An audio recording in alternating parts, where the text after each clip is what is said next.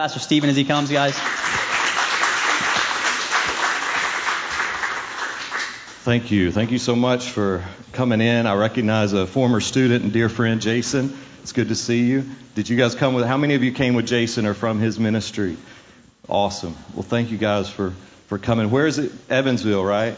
Indiana. So thanks for making the trek. Is there a clock anywhere? Okay, got it. I just don't want to go too long. Otherwise, it could end up being like 5:30 and we're still going. Is that okay? Uh, just to give you a, a brief history of, of my life, I uh, graduated, my wife and I graduated from the Brownsville Revival School Ministry. How many of you ever heard the Brownsville Revival? And so that was really where I got immersed into supernatural things and experienced a lot of the power of God. And there was a woman named Teresa Castleman, and she was the director of deliverance ministry for uh, Brownsville Assembly. And as a young man, I felt called to deliverance, but I didn't know a lot about it. The only paradigm I had was people yelling at someone as they rolled on the floor screaming, and you keep yelling at them until they stop rolling. That was kind of my paradigm of deliverance ministry. But uh, this woman named Teresa Castleman, she would sit in the balcony and if you're familiar with the revival, every night they would have altar calls, and thousands of people would run to the altar, and this, this heavy presence of God would come. And people would start manifesting. There would be a lot of falling and shaking and screaming and laughing. And, and so, what this woman did is she would sit me next to her and she would show me what was the flesh, what was demonic, and what was holy. And then she would walk me down with her and she would show me how to sort of deal with each and every scenario. And so I learned a lot about discerning of spirits uh, early on in my ministry. And uh, I went from that revival to Paris, France, because I wanted to go to the darkest place in the earth. And if you study some of the history of Paris, France, North African witch doctors get trained in Paris, France. Underneath Notre Dame, there's a catacomb where the witches go, and there's more registered witches and warlocks than there are clergy in Paris, France. And if you go to the Louvre, which is the center point of their demonic worship, the Freemasonry, uh, there's ancient Egyptian monuments from the time of Pharaoh that are there in the Louvre. And uh, so I went there and uh, got thrown into the deep end of the pool concerning deliverance. I was doing deliverance on homosexual prostitutes and witches and warlocks. I had witches coming to my meetings and they were shaking chicken bones as I'm preaching. Now, as a young man, I was like, bring it on. This is awesome. This is what I signed up for. And uh, there was this one meeting. I'll tell you a funny story. I'll try not to get sidetracked by a lot of stories just for the sake of time, but I'll share a couple with you just to stir your heart. Uh, I was in this meeting, and this is one of those meetings. I would say it's one probably the top five meetings I've ever been in, power and anointing wise. And uh, the witches were there. They were cursing me. And uh, as I'm preaching, it just seemed like this heavens just opened. Uh, some people call them portals. I don't use that language or get into that kind of stuff. But there was something that came into the room, and people just started falling out of their chairs. And I was like, man, what is going on? And it seemed like everybody on the left side of the room were manifesting demons, and everyone on the right side of the room were having angelic encounters. And so the intercessors grabbed this white sheet and they were waving it up and down, sort of like a, a huppah in a Hebrew wedding, where the people would walk under the white sheet. And uh, sure enough, everyone who walked under that white sheet, it was like an angel was there with a baseball bat, just taking people out. I mean, we were literally stacking bodies over in the corner as they walked underneath this white sheet. So all this supernatural activity was happening, and uh, I saw these this one witch, she completely bent backwards to where her head was touching her, her ankles. And uh, the eyes rolling in the back of their head. I mean, it was just a crazy meeting. I uh, saw one person levitating. This one girl turned green. She turned the color green, and her hand was all curled up. And uh, when we broke the fear of rejection off her life, her hand popped open. She, her color came back. The spirit left, and she ended up being the worship leader of that church one year later. And uh, so in, in this meeting, there was this man standing there. He was an African man, and uh, his eyes were like black marbles. It was just completely black. and he was showing a lot of aggression. Now, I love to pray for people in Spanish. You, you, can really get into it, like fuego, más fuego, señor. You know, you can, I don't know if y'all know what I'm talking about. Um,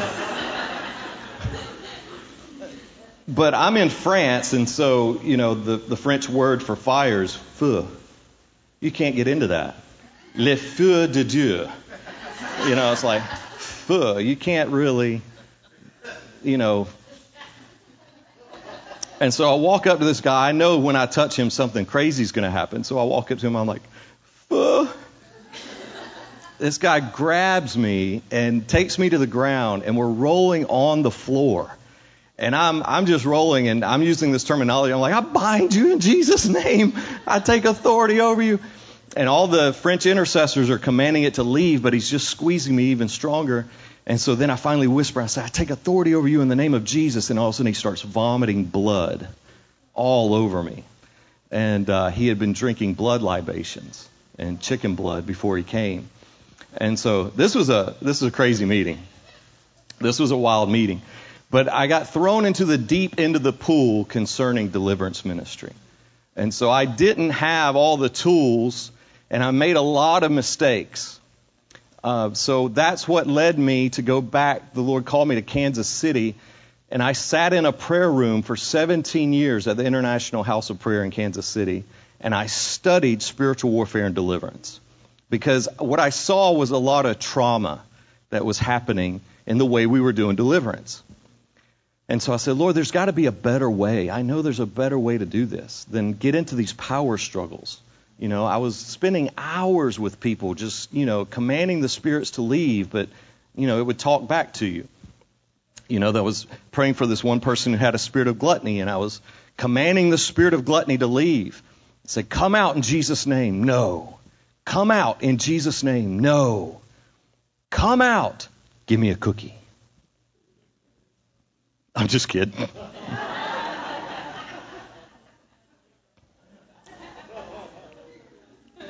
it works every time. I love seeing people's faces.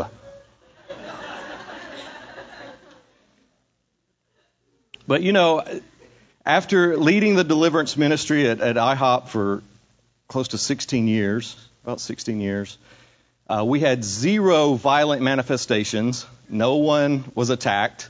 Uh, we shut down anything that was weird. We didn't let people slither on the floor. We didn't let people talk back, uh, the spirits talk back to you. And so I learned a more biblical sound way in order to deal with these things without traumatizing the person and to bring more dignity to the person. I'm much more interested in seeing someone maintain their freedom now than just to have this fast food power encounter and I'm greatly disturbed and concerned about today's modern deliverance ministry that's on the rise. Uh, there's a, some movies that have come out, and there's some friends of mine that are doing deliverance. And look, I understand it. I, am not talking bad about anything. Uh, I understand it because that was me. That was the, my view of deliverance at that time. Was Jesus said, "Come out." You know, shut up and come out. That's all there is. But there actually is more in the scriptures uh, there is more detail of how we can handle these things and it not be so dramatic. It doesn't have to be dramatic. And you don't have to be a specialist to do these things. Uh, the call to cast out demons is for all of us. Now, some of us may have an assignment to do it in a more full time way, but that doesn't mean we all shouldn't know how to deal with demonic activity in our own lives and in the lives of others. And it's very real, isn't it? And most people believe that, oh, well, if the presence of God is there, if the Holy Spirit is there, then a demon can't be there. And I'm here to tell you that's just not the truth. All right, demons are in the atmosphere of the presence of God all the time. I've been in some of the most powerful meetings of glory, and I still saw people who wanted to keep their demons and were able to talk back to you even in the midst of really powerful presence and glory of God. And so there's a will there. Everyone has a will to choose. And even the Gadarene demoniac in Mark chapter 5, it says, when he saw Jesus, he ran and fell at Jesus' feet. The man who had thousands of demons still had the ability to choose and to run and fall at Jesus' feet. So you're not going to be able to stand before God and say, the devil made me do it. It doesn't matter how big, how strong, how many demons there are, there can be moments of clarity where a person chooses to allow those spirits a place in their life. And so today we're going to talk about how the enemy operates, some of those influences, how to deal with it. We're going to maybe break up into groups and do a little workshop and walk through how to uh, minister to someone who's asking for deliverance. And so today I see this need for people, obviously with the spread of so many uh, things online to tap into demonic activity and to view those things and experience those things. Our young people are getting demonized at a level like we've never seen. And so that's why I appreciate what God's doing in the realm of the deliverance. He's bringing it back to the forefront. We just have to get back to the Bible and theological truth to make sure the parameters are safe so that people aren't just in it for a quick fix. Because I don't know about you, but when I do get a breakthrough in my life, or there's been warfare in my life, I'm going to have to fight that battle again. You may get it to go today, but it may try to return tomorrow. And so I'm much more interested in equipping people to be able to stay free. Not just get free, but stay free. And that requires a church that operates in discipleship. You know, that requires a community, a place where people can go and get what they need, get the truth they need, to heal their hearts so that the enemy can't come back and use the same influence they've had for so long. So today I'm going to mess with some of your theology. I'm going to really bend some of you in your minds concerning what you have perceived the demonic realm to be like and what is really taking place in the realm of the spirit.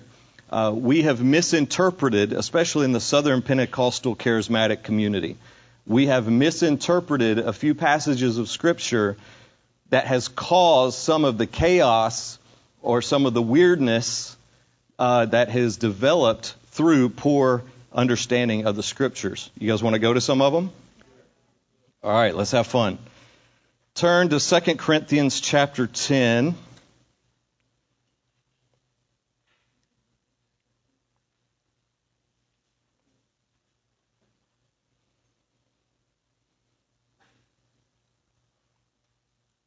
We're going to start in verse 3. 2 Corinthians chapter 10 verse 3. Very popular passage. Most people are familiar with it and use it regularly.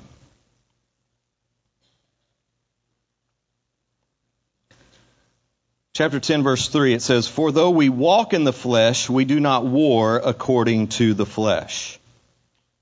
What would it look like to war according to the flesh? He's talking about warfare. He's talking about a battle.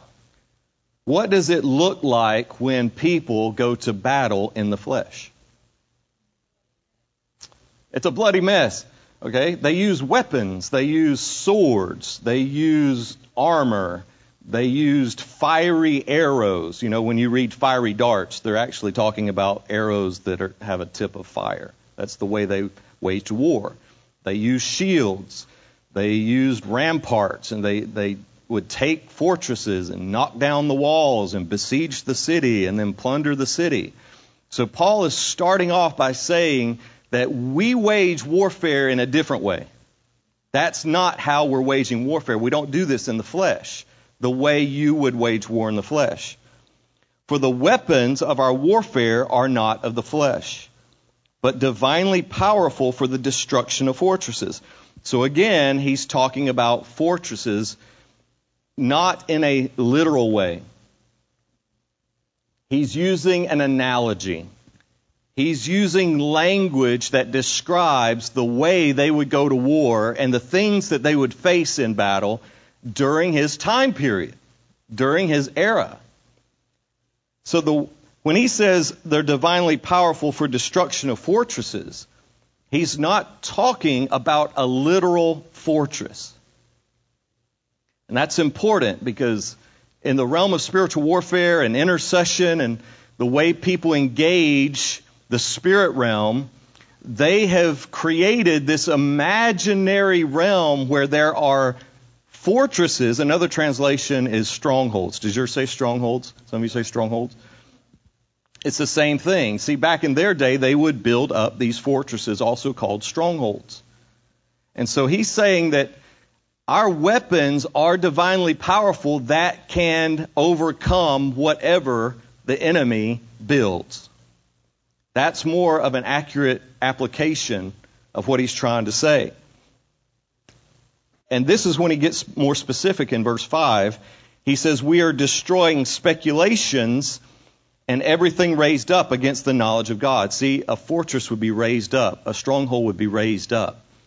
So the fortresses in verse 4, he describes as thoughts and speculations. And every lofty thing raised up against what? The knowledge of God. And we are taking every thought captive to the obedience of Christ in the same way that whenever an army overcame a stronghold, they would go in and they would take plunder captive. So he's saying, as apostles, we go into a region and we proclaim the truth of who God is by preaching the gospel under the anointing of the Holy Spirit, and it confronts the wrong thought patterns in the minds of people that they have believed about God or their lack of knowing God. So you proclaim the truth of who He is, and He's saying we are taking thoughts captive in a similar way that if we overcame a fortress and took plunder. How many of you that use that verse for your own life? Like, I, I take every thought captive. That's actually not an accurate application of that verse. A more accurate, accurate application would be like Colossians chapter 3 verse 1. It says, I set my mind on things above. And so we don't necessarily take thoughts captive, although I understand what you're saying, but that's not what the verse is saying. He's saying we take the gospel, we proclaim it, and it confronts the wrong ways of thinking about God. Now, the error that has arisen is that people have taken this verse and they believe that there's literal strongholds and fortresses over cities.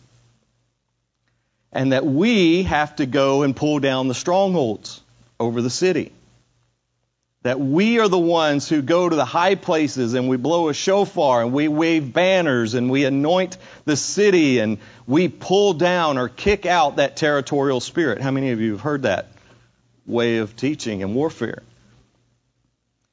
I, I, I believed it. I did it myself. When I was in Paris, France, I literally anointed the entire city with oil. I talked a friend of mine into renting rollerblades and filling up squirt guns with olive oil. And we skated 20 miles through Paris, France, anointing everything. Uh, we went to the Arc de Triomphe, you know, and I went to the top and I was like, come down, you foul Antichrist spirits and Jezebel, guns blazing, just squirting everything. You know, we skated down the Champs Elysees, went to the Louvre, and, you know, I wanted to squirt the Mona Lisa with oil. And uh, thank God I didn't and uh, we went to Napoleon's tomb. I was like, take that, Napoleon.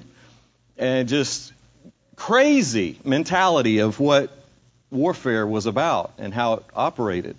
And there's still many places today, people today, that believe that that's what you have to do.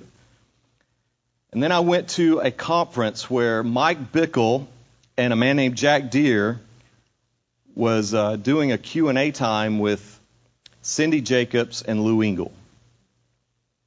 And you know, Cindy Jacobs and Lou Engle, they they believe that you can go into those places, and that's kind of their view of, of warfare.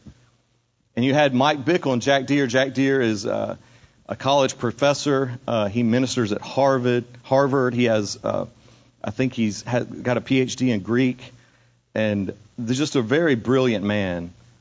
And they appealed to Cindy and Lou and said, "It's just not in the Bible." It's nowhere in the Bible. Give us one passage of Scripture where it tells us to do this. Give us one Scripture that Jesus said, go and do these things. Give us one Scripture where Paul said, go and do these things. It's not there. It's nowhere in the Bible. Now, we'll look at a couple other passages that you may think support those types of methods, but let's look at some more. Let's go to Mark chapter 3.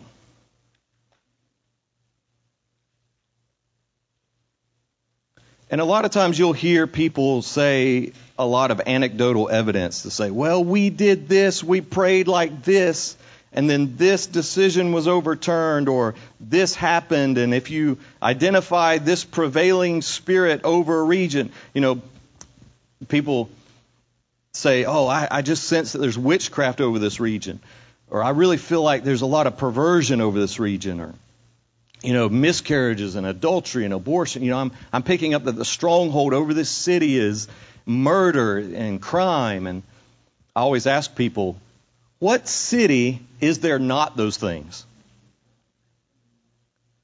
You know, what demon isn't out to produce those things? So it really doesn't matter. It doesn't change the way we operate one bit by knowing those things. It's just a lot of imaginary things that have spread that has caused a lot of mental illness. And that's what I see in our intercessory movement. There's a lot of mental illness. They're operating out of their imagination. And it's not helpful. And in fact, when you address those certain things, I didn't finish my story, but after I anointed the city of Paris, at the end of the day, there's a famous opera center. And uh, in the natural, a curtain unveiled. It fell in the natural, and it was Jesus on the cross. This is just after I anointed the entire city. And it was Jesus hanging on the cross, and the Spirit came on me and said, I have a remnant in this city, and the floods that I send in the natural confirm the flood of revival that I'll send. So the Seine river is one day going to catastrophically overflow. And it happened, I think, in the 1700s.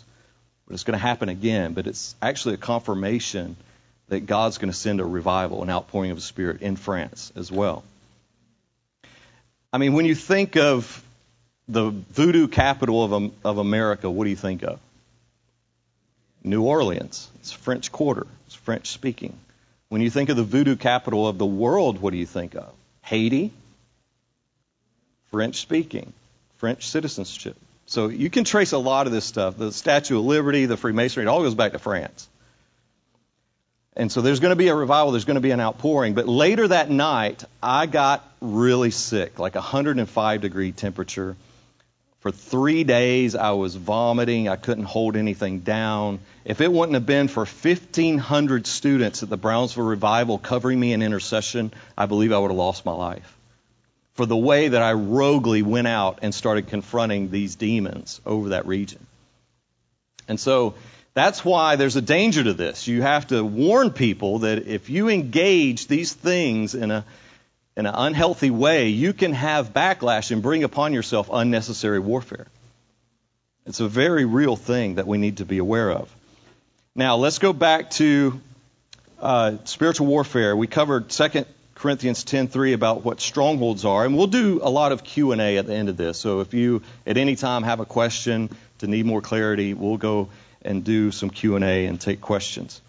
Uh, Mark chapter 3, this is talking about the strong man. Unless you first bind the strong man. A lot of times people use this verse as a reason to support binding a demon. Let's read verse 26 in Mark chapter 3, verse 26. Let's jump to 23. Chapter 3, verse 23. It says, And he called them to himself and began speaking to them in parables. That's important. It's a parable. How can Satan cast out Satan? If a kingdom is divided against itself, that kingdom cannot stand. If a house is divided against itself, that house will not be able to stand. If Satan has risen up against himself and is divided, he cannot stand, but he is finished. But no one can enter the strong man's house and plunder his property unless he first binds the strong man, and then he will plunder his house. So it's an analogy of a strong man guarding a house. Jesus comes out of the wilderness and he's casting out demons with an authority and in a way that no one had seen before. Matter of fact, most people didn't see that type of authority since the time of David. David was known for being one who carried the authority to cast out demons. And this was some 400 years later. It's been a long time since they'd seen anyone operate in this authority. And Jesus is just casting out demons left and right, so much so that the Pharisees say that he is the prince of demons. Like that was their level of discernment. Is that when they see someone operating at that level of power, or when power breaks in, look, when power starts to move, the so called intellectuals will get offended and will belittle it because they think they can understand supernatural power. But the natural man cannot understand the things of the supernatural. If you want to have faith and walk in the realm of faith, you have to let go of your need to understand everything. You, you think you have to arrive at a place of understanding before you'll put faith in it. That's called see it to believe it. That's arrogance and pride. That's not the spirit of truth. That's not humility, and that's not faith. Faith believes in it and then experiences it. It's much more Hebraic way of learning. A Greek philosophical way of learning, which is what our society has fallen into, is that we bring an expert in, he lectures on it for a couple of hours, then we check it off our intellectual box and say, I heard it, now I have it in my mind, and I know it, but I may or may not ever experience it. But a Hebrew way of learning is I believe it, I have faith, I experience it, I, that, then I know it to be true, and I may or may not ever understand it. And that messes with some of us, especially if you're very analytical and you're not a feeler and you don't sense the presence very much or you don't sense the demonic activity. I'm a hyper feeler. I feel everything. There's not a time in my life I haven't prayed and felt the tangible presence of God.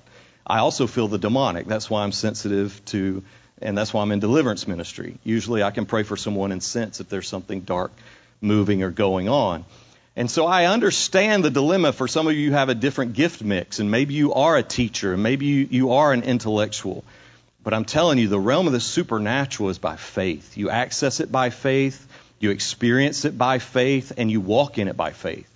It's a spiritual dimension. It's a spiritual reality, not a naturally minded. Now, I love knowledge. I love the intellect. I love good teaching. I love sound doctrine. I love theology. I mean, if you'll hear me today, I am a student of the Word. I spent years studying this book. I love the Word of God.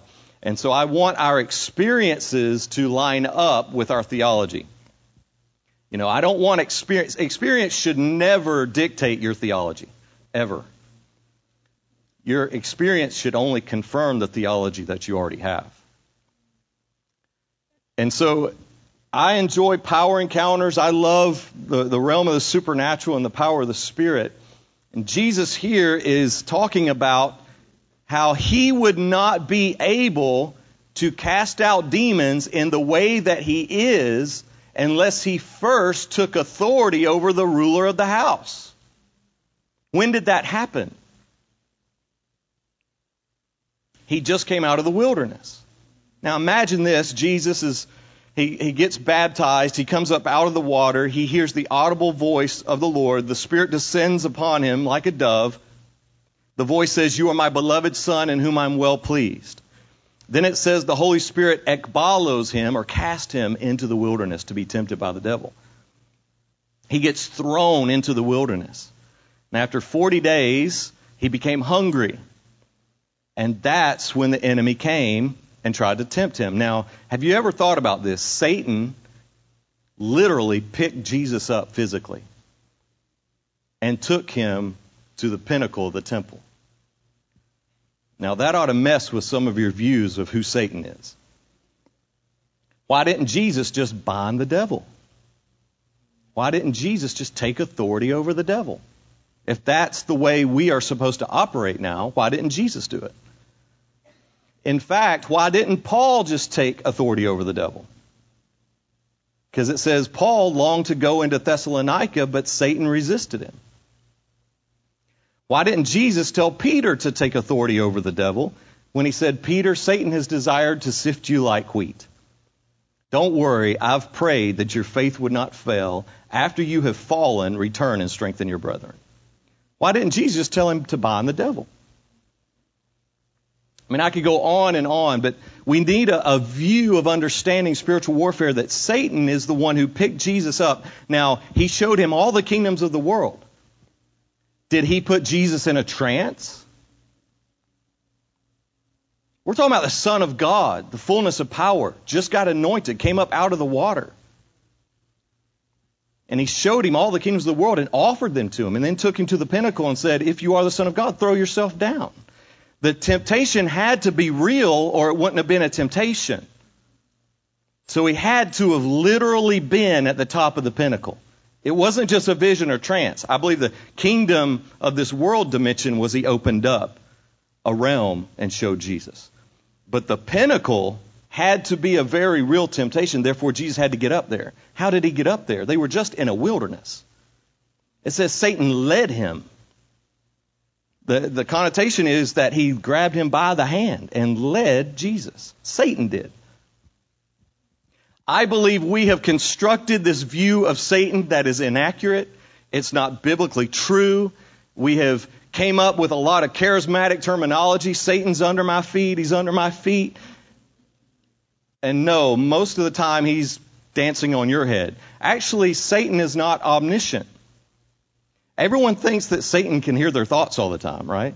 Or that Satan knows what they're doing. And I love it when people say, Satan attacked me. No, Satan did not attack you. Every time Satan gets involved, something really bad happens. And so Satan is not omniscient, he's not omnipotent. Any information he gets, it would have to be through another demon that communicated it to him.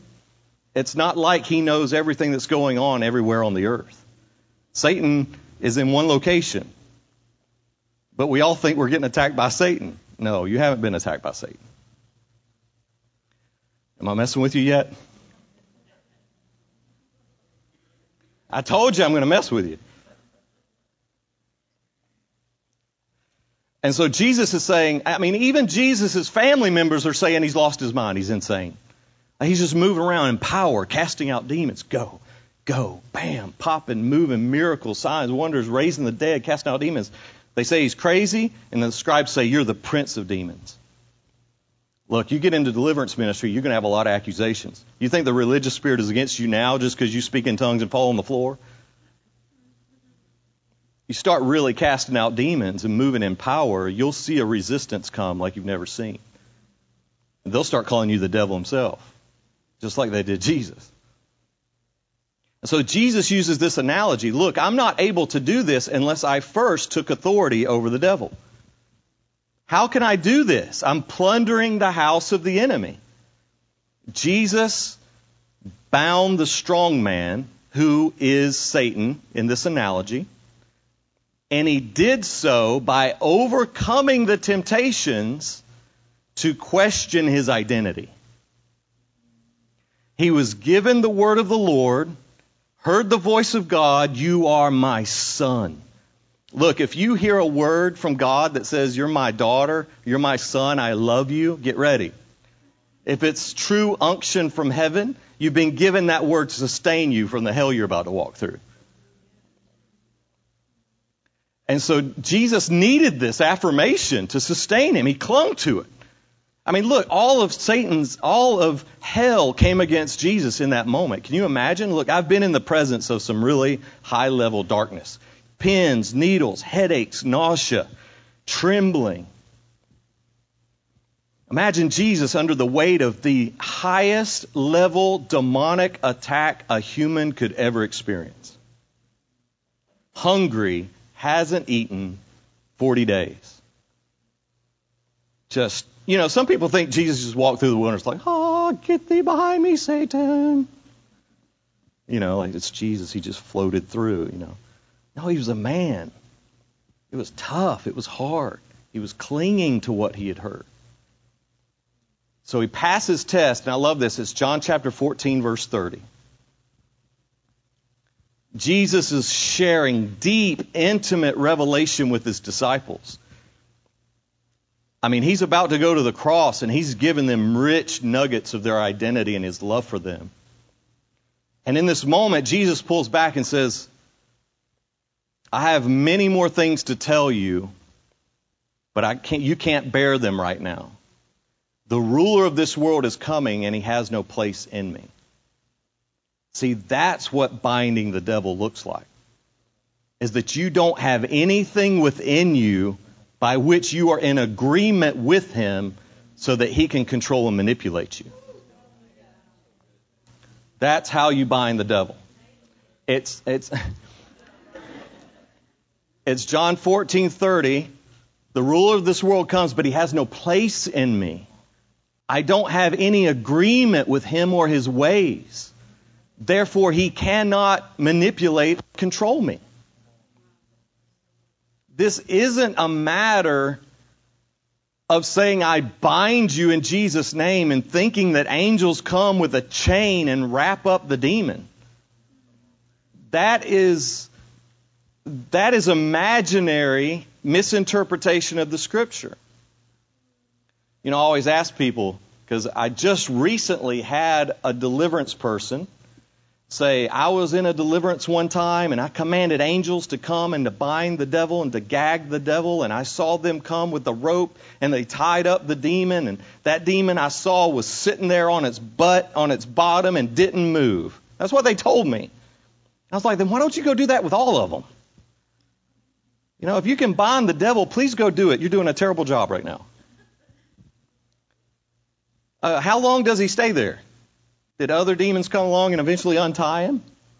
I mean, what kind of games are we playing here? You know, it's like, you know, and then the other thing was, as I was praying for someone, I started putting the spiritual armor on them. I put on the helmet and I put on the breastplate and I put on the shield and I'm like, that, that's an analogy too. You know that, right? Ephesians 6:10, put on the full armor of Christ.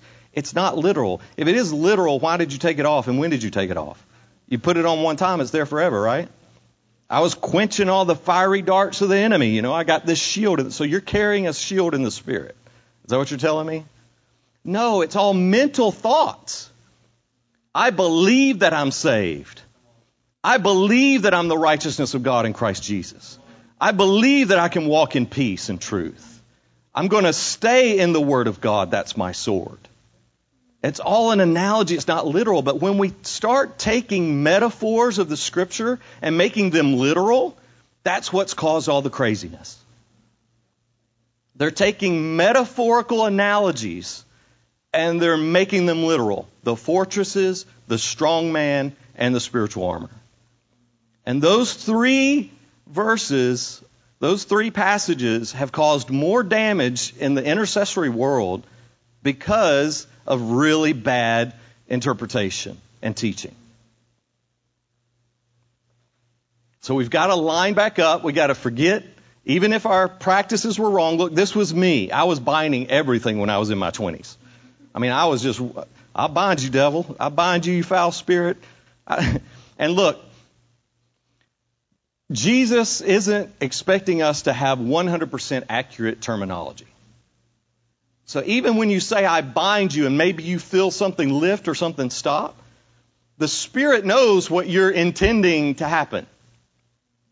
So you still have authority.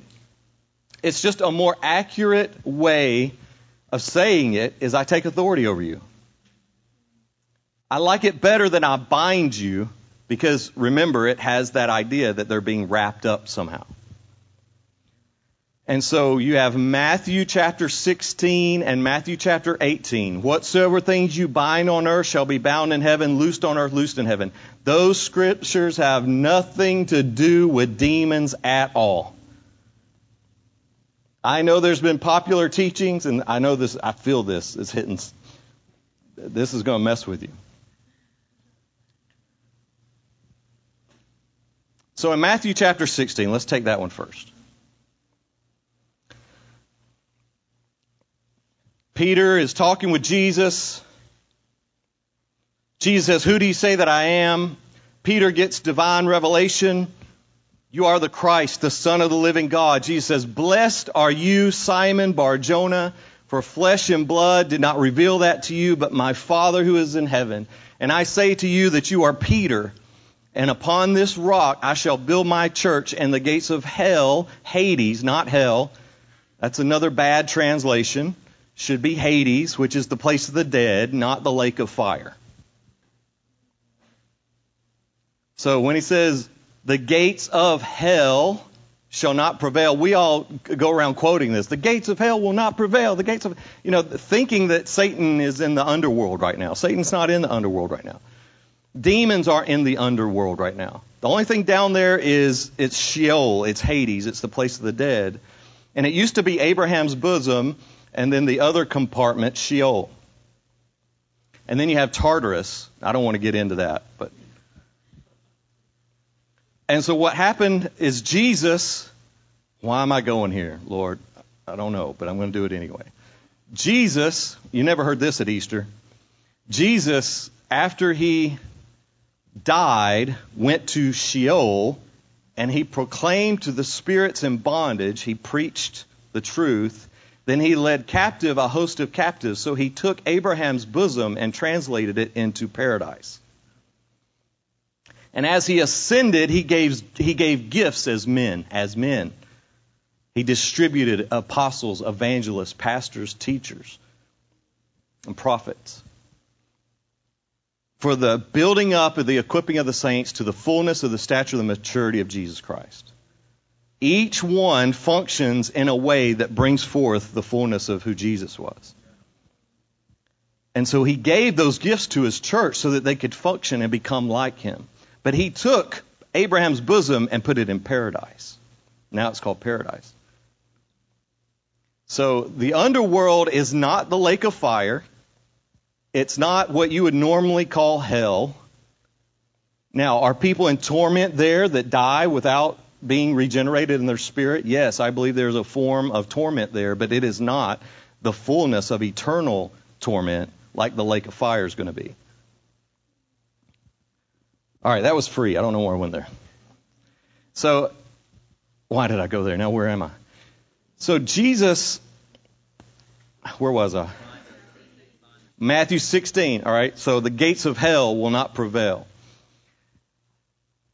So he tells Peter this, and then he goes on to tell Peter that he's going to die, the Son of Man's going to, to die. And Peter comes back and says, I will not permit it. Let this not be so. And that's when Jesus turns to Peter and says, Get thee behind me, Satan. Now, Satan in the Old Testament was, it's not a personal name. It, it's, it was Satan. It means the adversary. So there can be multiple Satans. It wasn't until the New Testament that Jesus and others began to refer to that one serpent like creature as the Satan, the Satan. So Satan is not his personal name. Many believe he was just a seraph that fell, a serpent that fell in a rebellion. There's actually three rebellions. There was a rebellion in the garden in Genesis 3, then there was a rebellion in Genesis chapter 6, and then there was a rebellion in Genesis chapter 11. So, why the world is in the condition it's in is not just because of one rebellion of that one serpent. There's been multiple rebellions of the sons of God. And I don't have time to get into it, but a lot of the sons of God actually they had land distributed to them, and that's what we now know as territorial spirits. And they're there until Jesus returns. And so the very idea that we're supposed to kick them out or pull them down or tell them to go somewhere else isn't biblical at all. They've been assigned there by God according to Deuteronomy 32 verse 8. In Deuteronomy chapter 32, verse 8, it says that he distributed the inheritance to the sons of Israel, which is a bad translation. The Dead Sea Scroll says the sons of Ben Elohim, which means the sons of God. So he distributed the different lands to the sons of God. Maybe we'll do a little Q&A on that later. And so there's many different satans or satans, but Jesus says, "Get thee behind me, Satan." You're not setting your mind on the things of God, but on human reasoning. And I say, I, missed the part that I'm teaching on. He said, "And I say to you, your name is Peter, whatsoever, and I will give you the keys of the kingdom. Whatsoever you bind on earth shall be bound in heaven, loosed on earth, loosed in heaven." Jesus gives Peter or the church apostolic governmental authority in order to bring church discipline. It's discipline in the church, and you find the same thing quoted in Matthew chapter 18 about a person who is unwilling to forgive. And when you bring judgment upon a brother who is in sin and unwilling to forgive, he says, You've been given the keys of the kingdom. Whatsoever you bind on earth should be bound in heaven, loose on earth, loose in heaven. It's, it's judicial terminology. It's legal terminology. Like you have a binding agreement that I will support whatever judgments you make. That's what it means. But there's been a popular teaching of saying, well, this also applies to the second heavens, that we can bind those territorial spirits because it says, whatsoever I bind on earth shall be bound in heaven. It's not talking about bound in heaven, the second heaven. It's talking about bound in heaven, the third heaven, the throne room. Like you are, you are getting favor and agreement from the third heaven realm, not taking authority over second heaven realm. And so to say I bind you to spirits in the second heaven who can't even hear you, by the way, every time a spirit is addressed in the New Testament, in the Bible, it was in proximity of it being able to hear you. Remember, it's not omniscient. How many miles is it up there? I mean, to you, when you say that, it probably sounds like a little mice, some mice or a mouse. I mean, that's how big they are. And here we are shouting at them, and it's literally throwing hatchets at the moon. And so we've made this grandiose devil, you're under our feet, which Romans chapter, what is it, 15, 16, and 19 says, the God of peace shall soon crush Satan under your feet. That's talking, that's an eschatological passage. That means he will do it when he returns. That's not a present reality. All right, you guys still with me? You okay? Repenting yet? And so these bind on earth, bound in heaven passages, they don't apply. But even if you say, I bind you, if you're under attack and you say, I bind you, you're still taking authority over it. So it works, but there's no biblical passages to support that language. Is that clear? That's really all I'm saying. But I, I don't like it when they use those passages to, to say that something is literally being tied up. Or something is literally being cast out that's not really being cast out. That something is happening in the spirit realm that is not actually happening. That's called hype. And hype is a form of deception. And until the church realizes that hype is deception, it'll continue to function in entertainment. And we scratch people's tickling ears because they want to hear how much power they have over the devil, who is this little imp that everyone thinks they can play with. And so it's not a biblical truth. Jesus called the devil the ruler of this world, the prince of the power of the air, the ruler of darkness. That's not to put fear in us. If anything, that magnifies who Jesus is and what he accomplished. I'm not in any way trying to put fear in someone's heart over the devil. I just want you to have, look, Sun Tzu said you must know your enemy before you go to battle. And so I'm trying to protect the people of God from entering into foolishness. And you may say, well, how then do we deal with stuff? You preach the gospel. You preach the truth of the knowledge of God. You convert souls. You build a church. You worship Jesus. You know, those powers, they're still going to do what they do. Look, the government of Satan is set up so, so that he can deceive a person who yields their, their heart to its agenda. So then they implement demonic agendas in the earth. It happens through humans because the enemy's a counterfeiter. So the, the demons seduce the people the people believe the lies, the lies implement the deception. If you want to disrupt the kingdom of darkness, convert the soul. Convert the person. That's what Paul, you see in Paul. That's what, that's what pulling down strongholds is, what Paul's talking about. We go and proclaim the truth, and it confronts the lies of what the enemy's sown concerning the knowledge of God. So, how do spirits gain access or influence? Uh, it's, it's really important that we make this distinction and understanding because the King James Bible used the word possession. Possession is a very, very bad translation of the word demonoizai or something like I can't speak Greek. But the Greek word actually means to have a demon. It doesn't mean possession. Possession speaks of full ownership, doesn't it? But that's not what the Greek word means at all. That should have never been translated possession. Because people go around saying, well, I don't believe a, de- a Christian can be possessed. Neither do I, because I don't believe a demon can possess anybody, even if they're a sinner, because possession speaks of 100% ownership. And so I encourage you, get that language out of your vocabulary in your Christianese to even use the word possession, because it was never used. It was a King James transliteration issue. It's a bad English word that they used for the Greek word. Now, a person can be demonized. A person can have a demon. And there's the age old argument can a believer have a demon? Can someone who has been regenerated in their spirit, they've been born again by spirit, can that person still be under the influence of a demonic spirit? Turn with me to 1 Corinthians chapter 10. And we'll go another five to ten minutes and take a break. You guys okay? 1 Corinthians 10.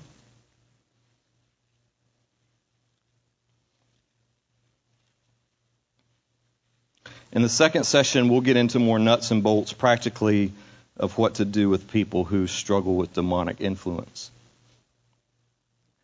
I apologize. We're going to try to squeeze a lot of information in a short amount of time. 1 Corinthians chapter 10, verse 20, Paul's dealing with the people's issues of living in a pagan society and in the markets there were those who were selling meat that was sacrificed to idols and to demons. In verse 20, Paul says, No, but I say that the things which the Gentiles sacrifice, they sacrifice to demons and not to God, and I do not want you to become sharers in demons.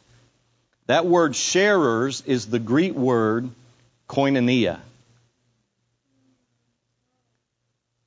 I would not want you to have koinonia with demons. Now I ask you, how in the world could a believer have intercourse with a demon? Because that's what koinonia means intimacy at a level that it's actually used as having relations with. And so Jesus taught that when a spirit goes out of a man, it goes to dry and arid places seeking rest. What happened to that man or woman? Jesus said when the spirit goes out of a man, not off of a man or woman, but out of, it goes to dry and desert places seeking rest. When it finds none, it returns with seven more spirits. Now, it says that that person, I think it's Luke 11, 26 or 27, Luke 11, 26. That's what I'm referring to. It says that they come back and they find the house swept clean and in order. So what happened? Did they get born again? Obviously, they had an encounter with God. They had an encounter with Jesus. The demon was driven out, and then the house was in order and clean. And then it says the demon comes back with seven others more wicked than itself and goes back to dwell in that house, not on that house. They're not sitting on the roof, they go back in.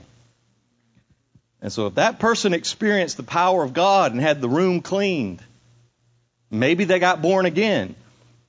So I do not believe an evil spirit can inhabit the spirit of a person who's been born again. Look, everyone is not children of God. You realize that. You know, you have to be born again to become a child of God. But people of the world, they are children of the devil. They are not his children. But once you become born again, you become a child, your spirit's regenerated. Now, your body is a physical shell that houses your soul and spirit.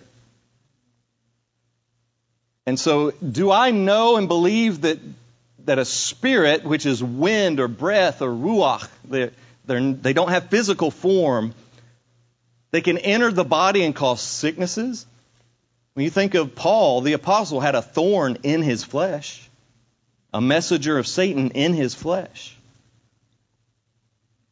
You know, when I pray for people to be healed, a lot of times there's a spiritual connection. Remember the woman uh, that was bent over, whom Satan had afflicted for so many years?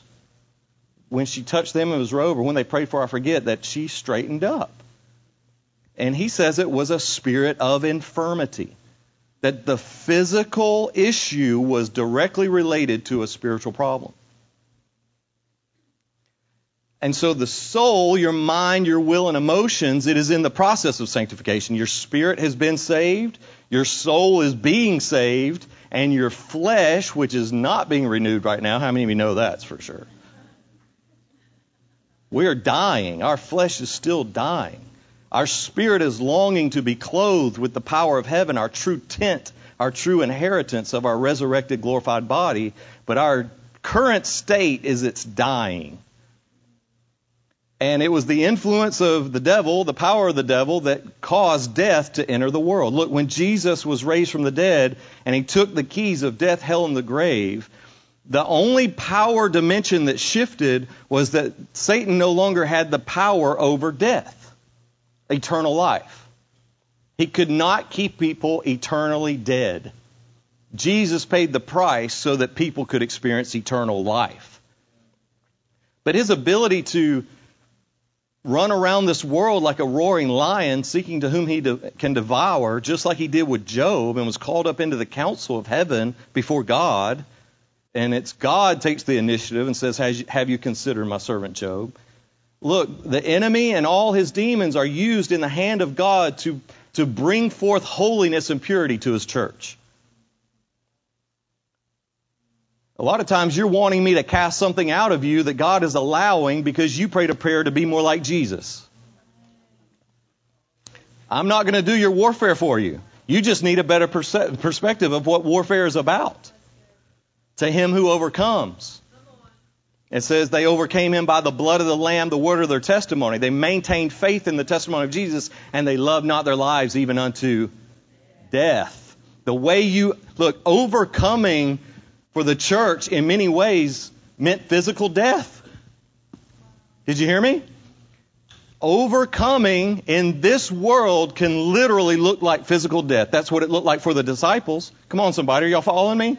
I'm going to preach a true, true gospel to you. Like what it truly means to follow Jesus. You pray the prayers, you lift your hands, Lord, make me more like Jesus. Okay, I want to ask you to reconsider that prayer today and what that looks like and what that means. All the disciples were martyred. The majority of the epistles were written to a church that was facing death, physical death, and persecution. And today our churches fit so well into the powers of the air. Could it be because we're not walking the same level of truth and revelation they were? It's coming. Get ready. Let's turn to 1 Timothy 4.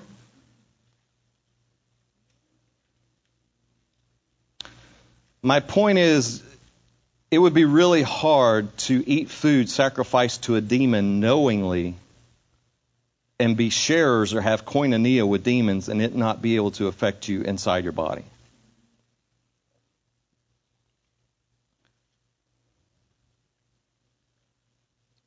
First Timothy 4 1. But the Spirit explicitly says that in later times some will fall away from the faith paying attention to deceitful spirits and doctrines of demons. These people had faith, they were in the church, but they're going to fall away. Now, if the Holy Spirit is residing within them, because that's your number one argument that I hear from people. Well, the demon can't dwell in the same place as the Holy Spirit. Have you heard that? I can't have a demon because the demon can't live in the same space as the Holy Spirit. Demons are living in the space of the Holy Spirit all the time, right now. It's just a misnomer. It's not script. It doesn't say anywhere. There's not one verse in the Bible that says the the dynamics of casting out demons changed. Jesus taught his disciples to cast out demons. Look, if it was just a matter of you getting born again, why do we have a deliverance ministry? all we would have to do is stand up and recite the Lord's Prayer and get born again, and all the demons should run out. Did that happen to you? I don't know about you. I got saved, but I still got deliverance along my life later. I was born again, I was going to heaven, but I still needed some deliverance. I mean, I spent years in drug addiction and immorality. I needed deliverance. And that was after me being born again. If demons just jump out and run out of the church when you get born again, then let's just all get saved and we don't need a deliverance ministry. I mean, think about it. It, it doesn't make sense rationally, and it's definitely not biblical. I mean, people use anecdotal evidence, but again, I, I don't know about you, but I've got to stick with the word. And unless there's a word saying once a person gets converted that a spirit can no longer enter, and it doesn't, then I'm going to go with what I've experienced for over 25 years when I'm praying with a pastor who has a pornography issue and he's vomiting on the floor. Things are coming out of that man. And he loves Jesus, but he has a problem. He has strongholds in his life. And so we need to learn the difference between strongholds and warfare, and we'll talk more about that in the next session. Let's take about, say, 10 minutes. So that, that's all right. I'm glad you hung in there. You ain't scared. Some of you are still smiling. That's even better. keep this on if you don't mind, guys.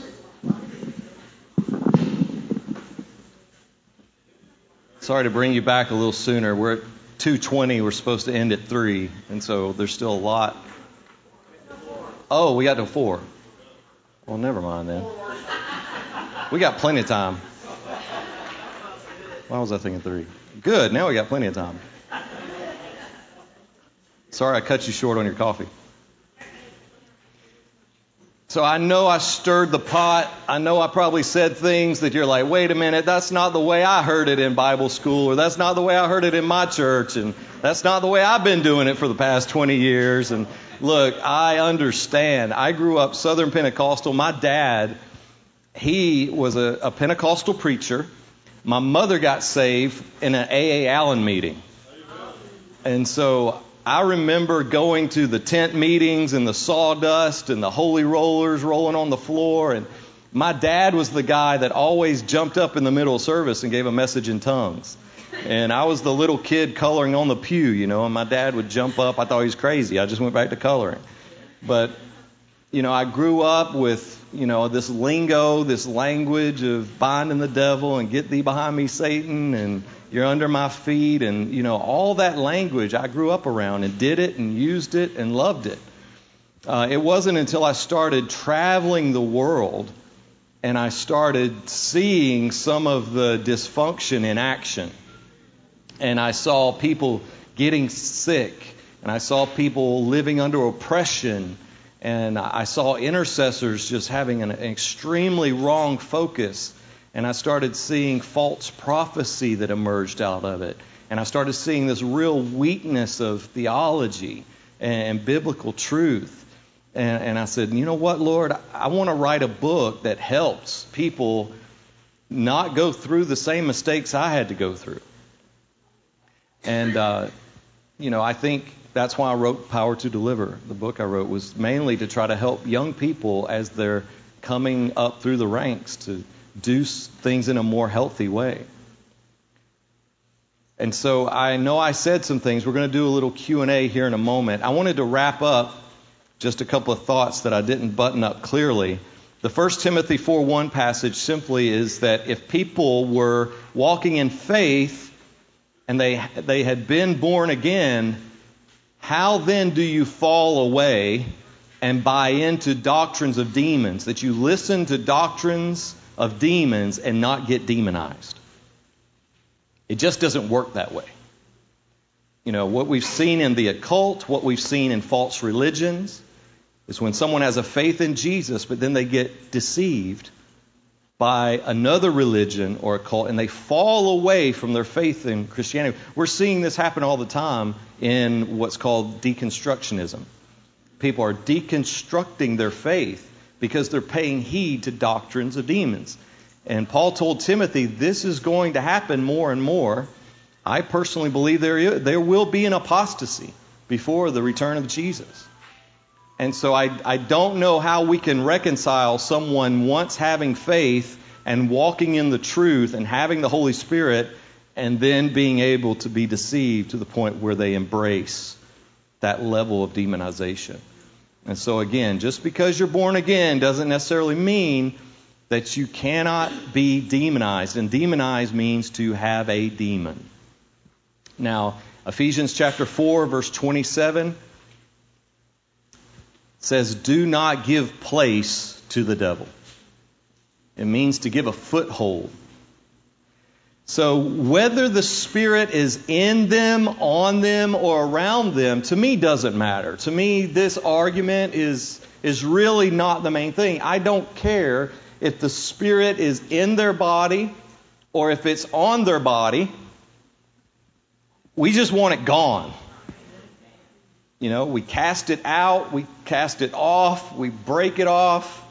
You know, I don't believe you can send a spirit to certain locations. Some people say, I send you to the pit of hell, or I send you to the foot of the cross, and foot of the cross is gone, and hell is Sheol. Why are you sending them there? You know, that's, again, some of that's just that lingo that people have bought into that's not biblically sound.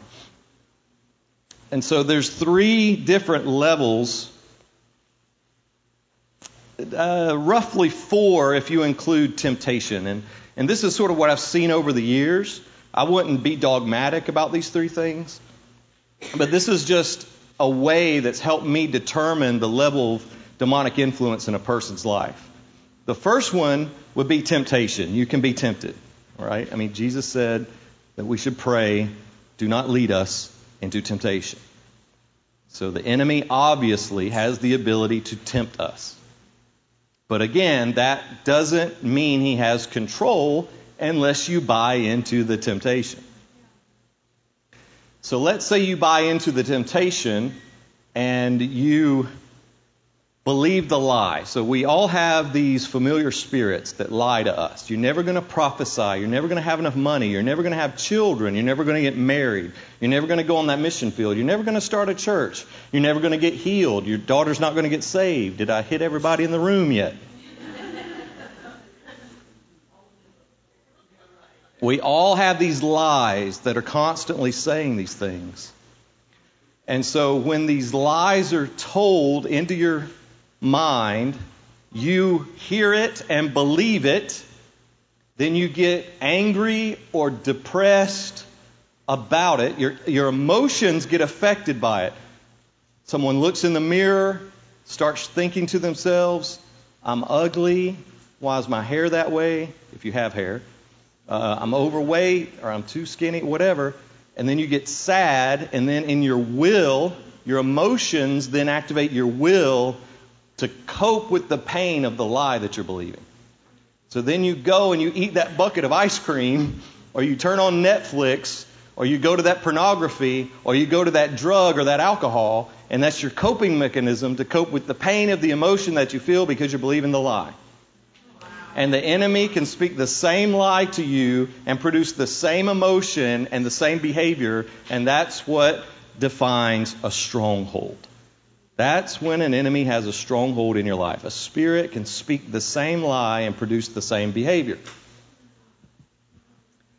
So a person who's under that type of control can be oppressed. We call it oppression. Acts chapter 10, verse 38, you know, of Jesus of Nazareth, who God anointed with the Holy Spirit, he went about doing good and healing those oppressed by the devil. The word oppression is used. So we know that there is an oppression that comes. Then there's someone who, now, someone who's oppressed, they can still read their Bible, they can worship Jesus, uh, they can pray, but they just come under the warfare. How many of you know what I'm talking about? Like we all experience times of warfare and attack. It's completely normal. And people come up to me all the time, Stephen, will you pray for me?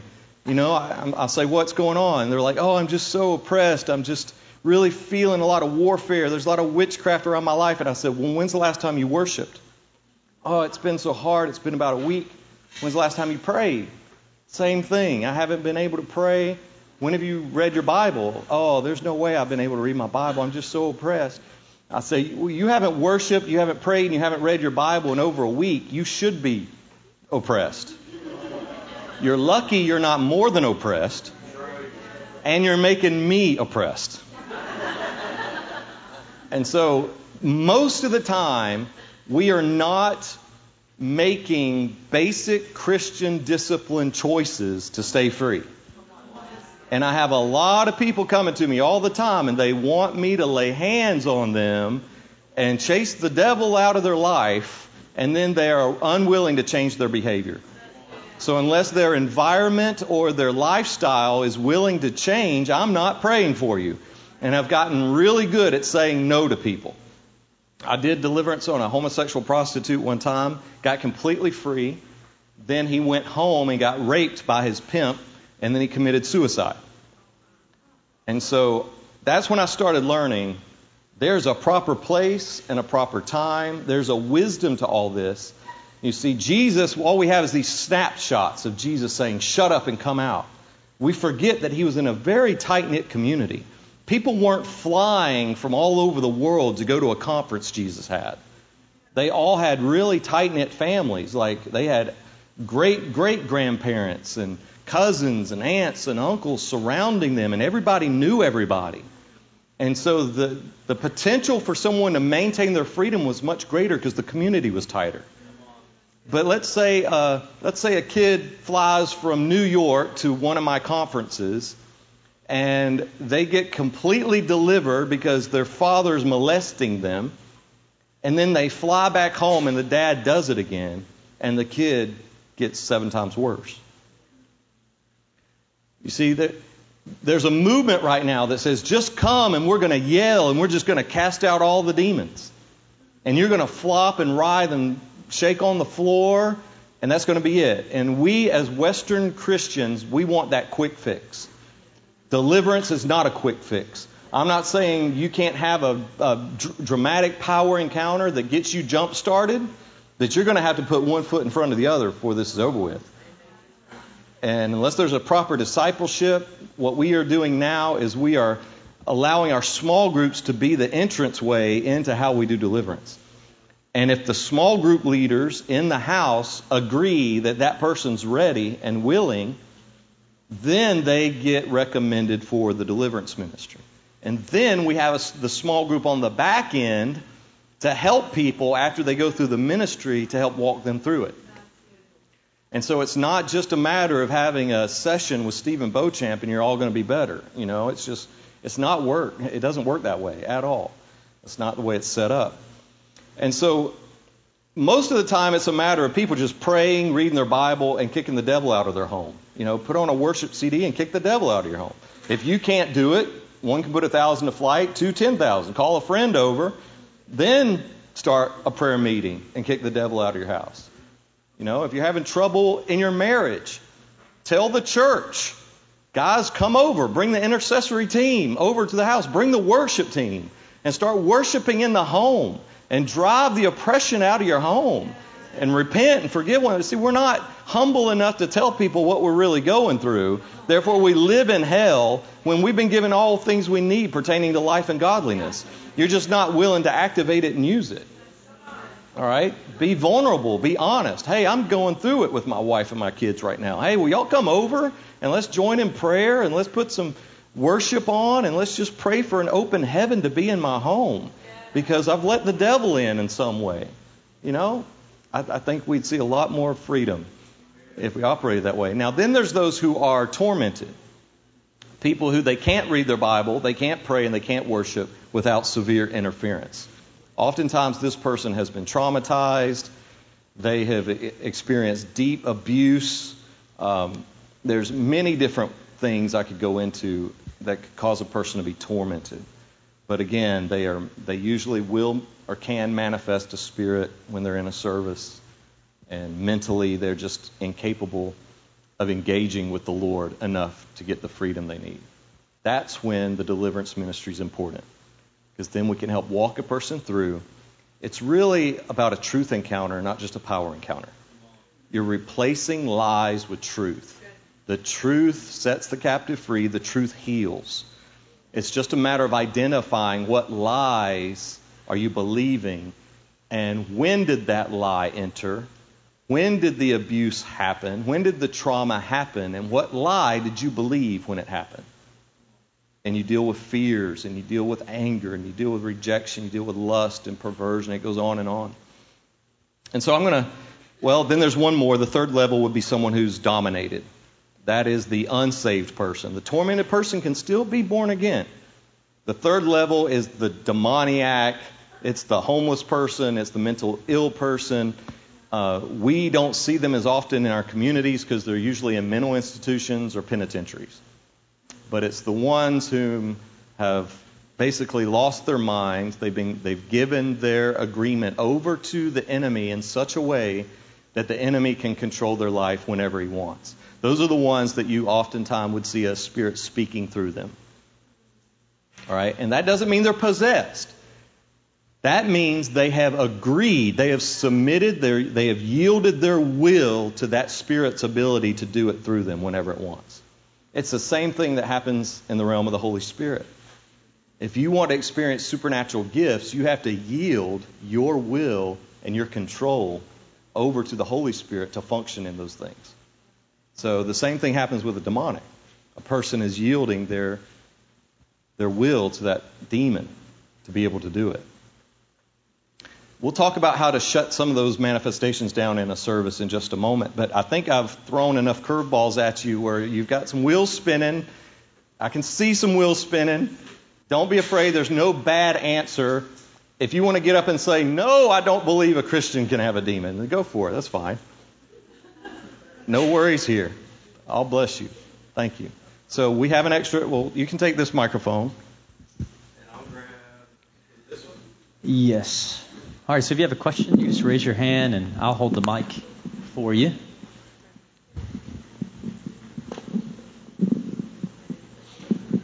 There's a lot of mental illness uh, in our world today.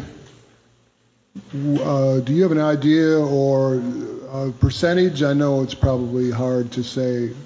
Percentage of the people are just uh, demonized or. Uh, so, anyway, you have an opinion on that? A lot of mental illness. Do you think most of it's spiritual? I believe every physical ailment in our bodies or in our lives has a spiritual root. And so while I'm not going to say, because I, I mean, I, I, preach all over the world and they'll, they'll bring people in many different conditions, autism, um, mental illnesses on various levels. And, and they'll ask me, and you, you'll have a mother there with their child who is drooling all over themselves and say, Is this a demon? It's really hard to answer. But I say, Look, this, this is what I know is that Jesus came to destroy the works of the devil, and this is not the way it's supposed to be in heaven. And so, on some level, whether it be because of the fall, as a result of the fall of man, this sickness, this illness and disease came into the world because of the devil. So therefore, we're going to address the devil. Whether I know there's a demon there or not, I don't know. I'm not saying that.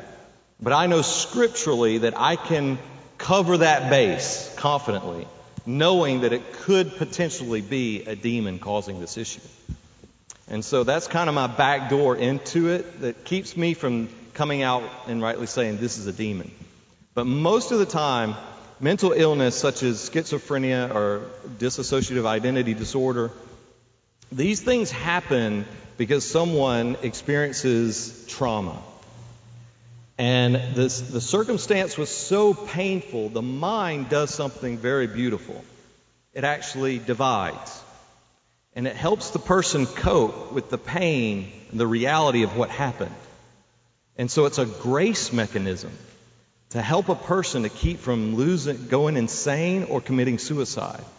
So they create alter thought patterns in order to avoid facing the pain of the reality that took place. So it takes a strong gift of word of knowledge. I, I did a lot of deliverance on people that uh, were in, formerly in satanic ritual abuse, and a lot of times there's a lot of disassociation there. But we all function on disassociation.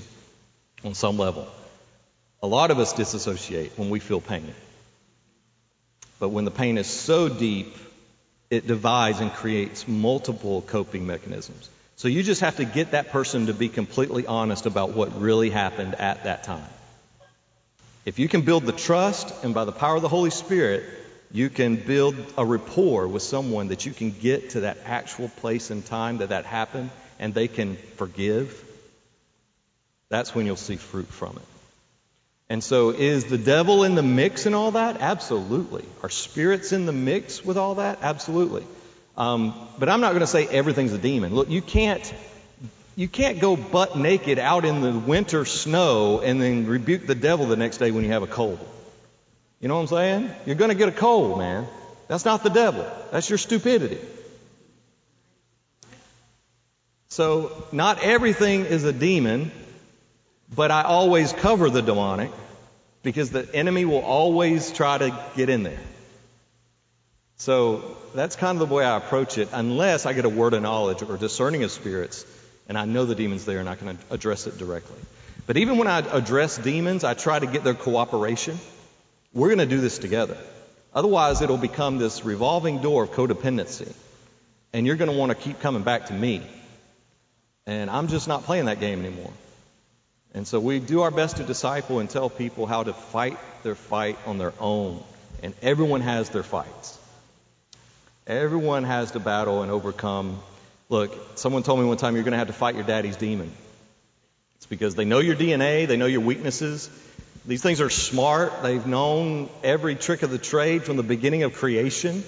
And so they know your weaknesses, and I don't want to scare anybody, but there's literally traps and snares set up for you throughout your life at different stages of life. and so the Lord uses these things as a purification mechanism as well.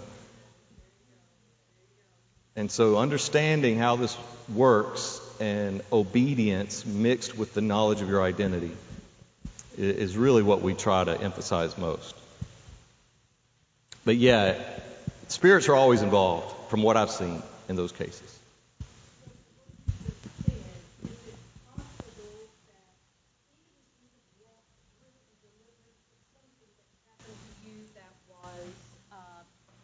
that was very difficult in your life and you recognized it and you're delivered from that and you continue to walk in a spiral away from that particular whatever. I'm re- thinking of the mental illness, you know, when those people do not recognize that. But when you do and you're delivered from that, is it possible then for anybody to be walking around that doesn't have something in their life that they need deliverance from. Yeah, I don't know about you, but I always need deliverance from something. I mean, like the process of sanctification is what we're on. You know, we're only operating at like 0.6% brain capacity. I mean, Adam and Eve were at 100% brain capacity in the fullness of glory, and Satan still deceived them. So our opportunity to be deceived is off the charts, pretty much. And so that's why Jesus said, I'll give you another helper, the Spirit of truth. And He'll lead you and guide you in truth so that whenever you do find your weaknesses and your stumbling blocks, that through the blood, the Spirit, the Word, and His name, we can overcome. And uh, yeah, we're all going to have trials. We're all going to have testings of our faith. And remember, you pretty much asked for them. And being in a fallen world that's been taken over by the prince of the power of the air, we're going to experience warfare. And maybe we fall, but a righteous man gets back up seven times. You need to discern the difference between an attack and a stronghold. You may fall in an attack every three to six weeks or three to six months. That's just you failed a test. Get back up and keep running. You know, you don't need to run to the next conference or the next deliverance ministry. And the enemy will tell you that, oh, you're worthless, and just put shame on you and guilt and keep you in that low place and get you to quit and feel disqualified and worthless. And, you know, that's when you've got to do basic Christian discipline. Put your face back in front of the face of Jesus and gaze on his beauty. It's a beauty contest, and he wins. But you got to get in that place and gaze. So, yeah, we all have our battles for sure. Next question.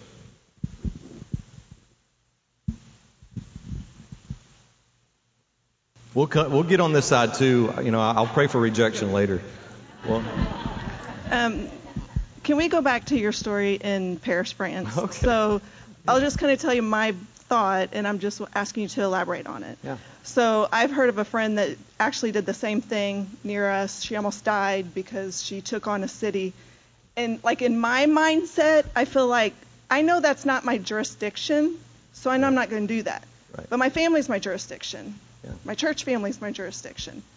And so I, I feel like I have a freedom to declare certain things over my family and over my church family Mm-hmm. um, that haven't come to pass yet. Does that make sense? Yeah, What so I'm asking? l- let me be clear. Now, I would go to a city because I went to Chiang Mai, Thailand. I traveled the world trying to find people who could raise the dead. I have a handkerchief that probably 200 men and women have prayed over that have literally raised the dead. It is so powerful, this little thing. Jason, you know what I'm talking about. My yellow hanky. And, uh, you know, Benny Hinn, David Hogan, Carlos Anacondia, Claudio Freidzon, Heidi Baker, John Kilpatrick, Steve Hill. I mean, they've all laid hands on this thing. And, uh, and so I, I sought the world for power. I wanted to get the anointing. And then I went to some of the most demonic places in the world because David Hogan was a big mentor of mine. And it was like, come out, devil, or I'm coming in after you. We go to any region, anywhere without fear and attack those demons. And so what I've learned is after Paris, I went to Chiang Mai, Thailand. and I went all the way up to the high place, and there were monks literally levitating up there when I got there. And I didn't address anything. I was just like, Father, in the name of Jesus, push back darkness, send revival, have mercy. My intercession was to the Father, not against demons. And, so it, it's when you address things and you come out and you just take this rogue posture of, I take authority over you, you foul spirit, then you're just asking for trouble. You're just poking things in the eye. Now, if something comes into your domain, which is what you're talking about, your house or your family, that's when that spirit's picking the fight with you. And that's when I say, get out of my house in Jesus' name. Get off my children in Jesus' name. Get out of my body. You know, that's things attacking me. You know, that's not me going out trying to pick a fight. And so that's the way I navigate those things. But even with that, I lean more toward Jesus. Holy Spirit, come. And those things just fall off. You know, like I still emphasize the name and the power of Jesus over than me necessarily saying, I've got authority. 'Cause Luke chapter 10, verse 17 is very clear. When they came back from casting out demons, Jesus said, I saw Satan fall like lightning from heaven, but do not rejoice that the spirits are subject to you. And look, that's what I see in this modern deliverance movement, is people are rejoicing that the demons are subject to them. And it was a rebuke Jesus gave the disciples. Don't do this. Just rejoice that your name's written in heaven. Stay humble. Don't try to make a name for yourself that you're casting out demons. I mean, that is just, you're asking for trouble as is. And the power of suggestion is so dangerous. They're calling out marine spirits and Leviathan and Jezebel, and it, it's all bad interpretation of the Bible. Why aren't you calling out Herod's daughter? Why aren't you calling out Delilah? Why aren't you calling out the whore of Babylon? I mean, there's, you know, you could exhaust the Bible with all the different names of people. Somehow we've highlighted Jezebel to make it the worst, and it just doesn't even apply. So unless you're ready to kill all the prophets in the land, then you probably don't have a Jezebel spirit. You're probably just a strong-willed woman with leadership and need need to mature emotionally a bit or something. You know, like you're not a Jezebel, man.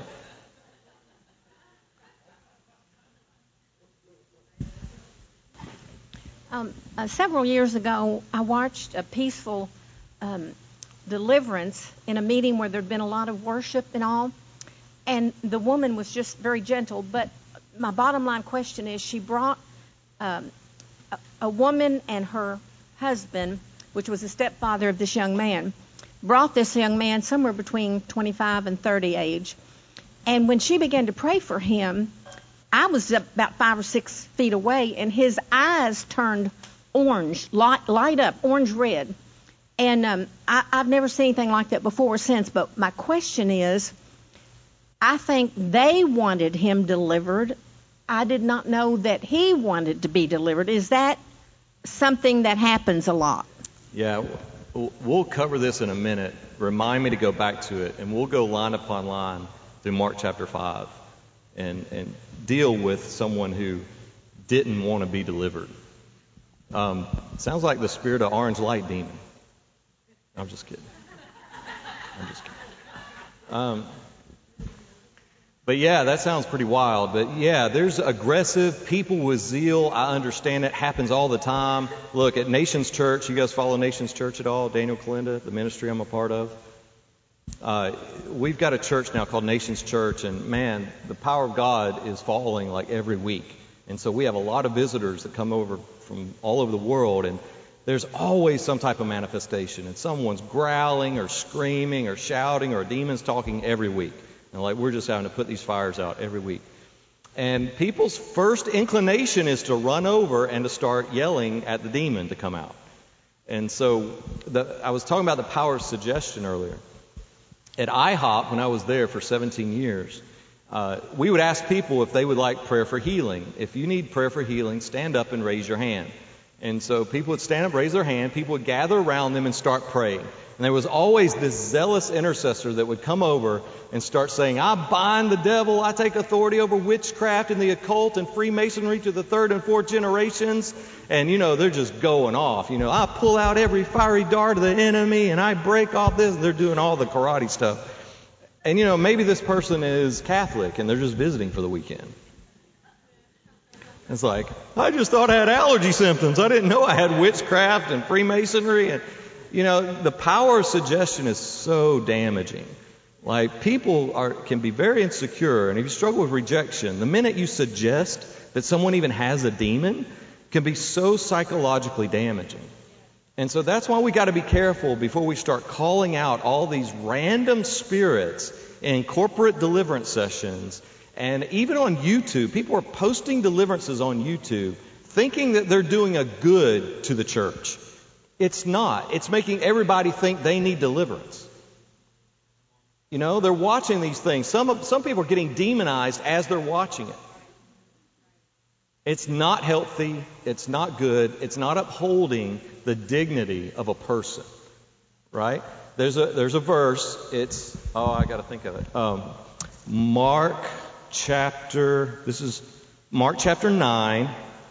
Come on, Holy Ghost, help me. Mark chapter 9, verse 20, 25. I want you to see this. This verse jumped out at me one day, and I was like, oh my gosh, this is. This is what I've been looking for. Mark chapter 9, verse 25. When Jesus saw that a crowd was rapidly gathering, he rebuked the unclean spirit. That's all you need to know. Why does it say that?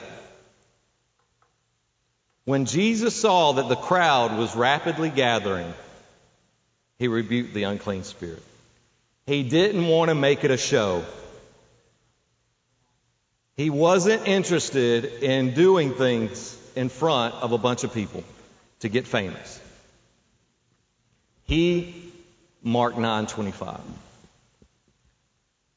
And so that tells me that a lot of what we're seeing today is just a lot of dramatic show that's drawing attention more to the devil than it is exalting Jesus.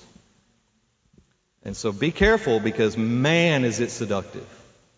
Because you're seeing this dramatic manifestation, the person screams, and then they're laying there in peace. And you think, oh, well, that was a mighty deliverance. We've got to start seeing deliverance through the lens of discipleship, not a quick fix. Because most of those people, and I've been doing corporate deliverance sessions for years, most of those people, unless they are properly equipped, go back to what they were living in. Because the enemy's going to try to come back, and sometimes we can do more damage than good. Okay, we'll take a couple more.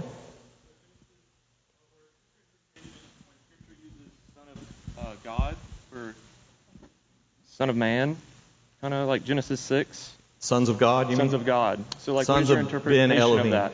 Yeah, they're supernatural angels. Those Okay. are angels according to Jude, Jude and Peter. There's no doubt in my mind that the offspring of that unholy union created Nephilim, which then produced an offspring. And then there, when they died, when the Nephilim, these giants died, they had hybrid spirits, which now is what we deal with unclean spirits. And so it's spirits looking for bodies because the Nephilim body died. And the demons that procreated with women are now in Tartarus, according to Jude and Peter. And so they're in chains of darkness until judgment time. And so that was a, rebellion of the sons of God, the sons of Elohim. And then you had the Tower of Babel. Well, then there was the flood, right? And God said, I'm wiping out these Nephilim because these hybrid. I was not going to get into this. but that's why God said I, I was, He was sad that He even created man, because these. All right, there was a council in heaven when God said, "Let us make man in our image." There was a heavenly council. It wasn't just within the Trinity. There is a there's still a council in heaven, and so whenever He wiped out the earth with the flood, uh, then somehow the Anakim survived there was still giants after the flood. And then Nimrod came along and they built the Tower of Babel. And that's when God said, I'm divorcing humanity. I'm dispersing humanity to different sections of the earth. And the sons of God in the council, he distributed authority over those territories. Those, those territorial spirits corrupted man and started embracing their worship in idolatry.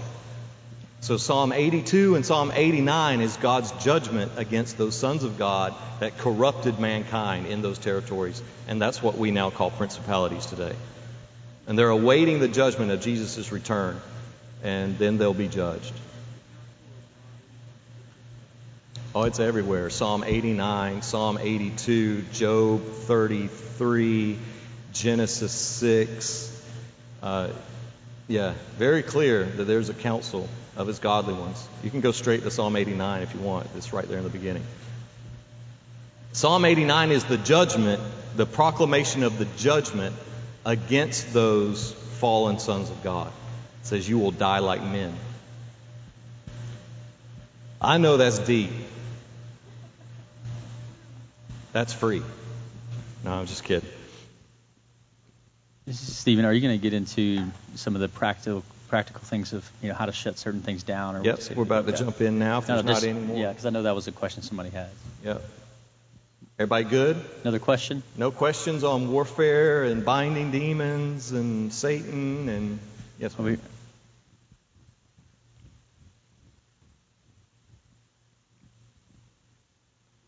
Okay, um, so the word pharmakia um, has a few different definitions. Uh, one being uh, the use, it's the Greek word pharmakia, you know what I'm talking about. The use or the administering of drugs, poisoning, sorcery, magical arts, often found in connection with idolatry and fostered by it. And so in and I don't even know what book to refer to. It feels like it was in Acts, or it could have been one of the churches, uh, where the woman was um, controlled by pharmakia, witchcraft, but she was also making money. You know, so we have pharmakia, like unbelievable pharmakia in the United States of America and in the church. So yeah. how so do we deal with the that? The Greek word does mean sorcery, and so. So how do we deal with that? Was her question. So there is a dimension of people using medication for the purpose of demonic worship. And so really, in my opinion, it's, it's the motive in all these things. I'm not anti-medicine by no means. I don't think Paul was anti-medicine. He told Timothy to take a little wine for your stomach. And so, you know, why didn't Paul operate in divine healing with Timothy in that moment? So, the, I'm not anti-medicine, and the reason we take medication, I think medications are extremely helpful, and was the wisdom of God to help people create them. And so, uh, it's what people use those medications for. So they were dealing with black magic type voodoo things, and were using medications to tap into the spirit realm. And so that's, I even did it when I did LSD and ecstasy and all this stuff. I would use drugs to open bypass my mind and get into the spirit realm. And so, if drugs are used in that way to access the spirit realm, that's sorcery. And so, just take an Advil isn't gonna. You don't have to repent of sorcery, right, or pharmakeia. But are drugstores under the influence of a power that wants people overly medicated to keep them numb and disconnected spiritually? Absolutely. Absolutely. And we need to be aware of that. So, again, just like anything else, does this control you? What is your motives? Are you in agreement with the agenda behind it, or are you warring against it, saying, No, I don't agree with that, but I'm a child of God. I'm free. You know, I, am the one who dictates atmospheres not uh, vice versa. So we need to be aware of it and make sure our motives are clean and pure as we in, interact with it. Right? And so there's many things in the world that if we're if we're not care- careful, we interact with it, we can come under agreement with it, and then that opens the door to the demonic. Right? So it's Paul said, if someone offers you a steak and you're hungry and they don't tell you that they sacrificed it to Molech, you can eat it. But if somebody says, we sacrificed this to Molech, then as a witness say no. But if they don't tell you, even if you know it was sacrificed to Molech, eat that sucker if you're hungry. Right? I'm a child of God. The only reason it would defile me is if I came under agreement with why you did what you did with it. You see? So the same thing applies to yoga, martial arts, medication. It's all where your agreement in your heart is. But if they say, do this as a witness in support of what we're doing, then you don't do it. But I can stretch any dang way I want, and I'm not getting a demon. I got the doggy pose or whatever, and I'm free. That's just kind of the way I live my life. Otherwise, you'd be in fear all the time. All right, so let's jump back in to some teaching. We're going to just go real practical back into what do we do? What do we do when somebody manifests? How do we shut it down? How do we help somebody who's going through these things? And so, what I've created is a very simple tool for those who are oppressed. Now, this is just for people who are oppressed. They can still read their Bible, they can still worship, they can still pray, although it may be tough, maybe it's their flesh. And by the way, Paul the Apostle put way more emphasis on dealing with your flesh than he talks about dealing with a demon. I mean, he says this is the work of the flesh, and he goes into sorcery and immoralities and sensuality. And, you know, he, he makes people understand that it's your flesh that gives way to the devil. If you crucify your flesh, if you discipline your life, and those are the things that will shut the door to the enemy. I mean, what does open the door to the enemy? When we view some sinful things and we agree with it. It's when we listen to sinful things and we agree with it. If you listen to secular, sinful, influential music and you agree with it, then you can come under whatever spirit is operating in that music. You just can. Uh, if you practice sin in any way, if you act out sin in any way, then you can open the door to an unclean spirit.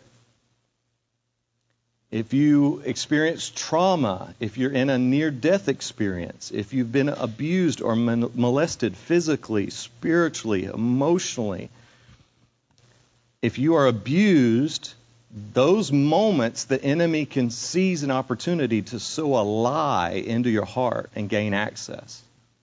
So we got to be careful to walk in forgiveness and make sure that our heart is free and in those moments we don't let fear continue to govern our lives.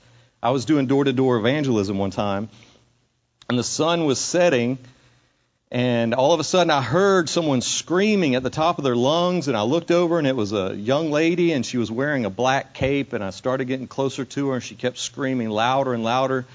And I said, Hey, what's wrong? Stop yelling. She said, Don't touch me. I'm a witch. And I was like, Okay, uh, why are you screaming? She was like, Because I was cursing you, but my curses weren't sticking to your aura. And so I explained to her that that was the Holy Spirit, and I ended up leading her to Jesus, praying with her right there on the street corner. She got completely set free, born again. And then I asked her later, What were you cursing me with? You know, I was just curious. She said, Fear. Because that's what we do when we see people with auras or spirits like yours. First of all, I was mad that she could see auras, right? I was like, Man, these people are drinking blood so they can see spirits. But, uh, you know, it, it was just eye opening because the enemy wants us to live in fear, not know what we really have, and not know what we really carry in God. And so fear is a big one. And identifying fear in your life and not letting fear. Most of us deal with certain levels of fear. I mean, most people, it could be labeled caution. It's okay to be cautious, but it's not okay to be controlled or, or paralyzed by something. That's when it becomes a deliverance issue. And so, uh, identifying how things come in, uh, uh, the occult, false doctrine, false teachings. If you start sitting under a false religion, if you start practicing the occult, if you get involved with Jehovah's Witness or Mormonism or Islam, Buddhism, Hinduism, all forms of the occult, black magic, voodoo, necromancy, white witching, water witching, all these things can open you up to demonic spirits. Psychic, fortune telling. If you go to a fortune teller, you open up your spirit to someone. Anytime you open up your spirit to receive from someone, then you can potentially be affected spiritually by what they have. And that applies in the church as well. And so, understanding how demons operate, how they come in, it's usually on the basis of agreement. Now, someone may be deceived and not know that they're actually in agreement with something. That's why we preach the gospel, we preach the truth, so that people can come into alignment with the truth. And so, as you're praying with someone who's oppressed, maybe they've come under a time of warfare and attack and they're losing their battle. This is 90% of the people I minister to fall into this category. Most of the people you're going to minister to fall into this category. They respond to altar calls each week, and they need prayer. So the first thing you're going to do is communicate. Number one, communicate. Really simple. This is not rocket science, by the way. this is uh, pretty basic stuff. So you ask them, why did you come forward? And they say, maybe I've been dealing with anxiety. I've really been fighting anxiety, or I've just been really angry. I've been getting in fights with my kids. You know, I've really been struggling with lust and viewing things sexually. You know, I've been struggling with this addiction. You know, maybe I've been practicing certain things in the occult, playing with a Ouija board, whatever. And so when you're communicating with them, you are checking off key words. If they say, I'm struggling with fear, then what are you going to address? If they say, I've been struggling with anger, anger, and so on and so forth. Now, don't try to, if, I mean, if you get a word of knowledge, if you feel like something's there more than what they're telling you, then you present it to them in a way that they have the ability to agree or disagree with what you say. I feel like there might be some rejection there that might have come in. I'm not sure. You tell me. Maybe it happened with your father, your mother. That's if you're feeling something from the Holy Spirit. But again, don't just suggest something. Don't say it in this way. I just see you getting rejected by your mother. Okay, see the difference? The first way was, I'm offering this to you. Is it true? The second way is, I see this and it is true. And the way that can affect a person psychologically is very important. Because you can actually, again, open the door for them to have something they didn't even have. Through presumption, through suggestion. So I'm not saying not to be prophetic. I'm not saying not to use word of knowledge. Just present it in a healthy way. So once you find out what it is, if it's like all these things, set up a deliverance session with somebody, right? I mean, it's like you jacked up. You need more than what I can do in this little altar ministry time. You know, like we're going to set something up for you. This is not the place or time. And if at any time you start praying with somebody and a demon starts talking through them, shut it down. This is not the time or place for this. Because their thought processes have so much more issues than you're going to be able to deal with at an altar ministry time. I mean, if literally, if a demon starts talking through somebody, or they start slithering on the floor, or they start growling, you're dealing with psychological problems as well. Their agreement is so meshed into their identity that it's more than just getting the demon out. I mean, they have a very core identity issue that needs to be dealt with, and a knowledge of God issue. And after we do these steps, we'll go through Mark chapter 5. So once you've highlighted a few things by which they have told you, then you cancel it. It's, it's a matter of getting them to repent of the sin where sin has been involved. And sometimes you need to tell them what sin is. You know, you got to stop watching horror movies. You know, if they're they come to you and say, I want prayer for fear, and you say, Well, do you watch horror movies? Yeah, I watched Poltergeist last week. It's like, are you going to stop watching horror movies? Because I'm not praying for you if you're just going to go watch another horror movie. You know, you shouldn't wonder why you have fear if you watch horror movies. You shouldn't wonder if you struggle with lust if you're listening to a bunch of lustful music, which includes Justin Bieber. That's an inside joke. Um, and so there's all types of things the enemy will use to try to creep in. And in that moment, you may have to explain to them what sin is. Some people don't even know. Young people these days, they don't even know what sin. And so you get them to repent of the sin, make sure what they understand what repentance is. I have no desire to do it again ever. I'm changing my mind. Then you get them to renounce agreement. I renounce my agreement with a spirit of fear or a spirit of anger, a spirit of lust. Again, these are not names of demons. They're just this spirit is producing this behavior, so I'm calling it a spirit of something. We don't need to get the names of demons. One of the most damaging doctrines that hit the church was that you've got to get the name of a demon to cast it out. It is horrible. And I've never, in, in all my years of ministry and deliverance, I've never needed to speak or get information from a demon at all. If I get these people to properly repent, fully renounce, and then deal with forgiveness because Matthew 18:18 says if you don't forgive others their trespasses neither will the Father forgive you but you'll be delivered over to the tormentors. And so people who are tormented it very well may be because they haven't forgiven. I would say probably the number one key to deliverance is forgiveness. And the number one attack of the enemy is offense. And John Bevere wrote a great book. It's still so powerful today. It's called the bait of Satan. And offense is so prevalent, and offense is going to be, at the end of the age, what causes an apostasy. People are going to get offended at God because he doesn't do what they expected him to do, or he doesn't come in the way they thought he was going to come. And so the potential for offense is in the church all the time, isn't it? And therefore, the need to forgive and be humble is in the church all the time.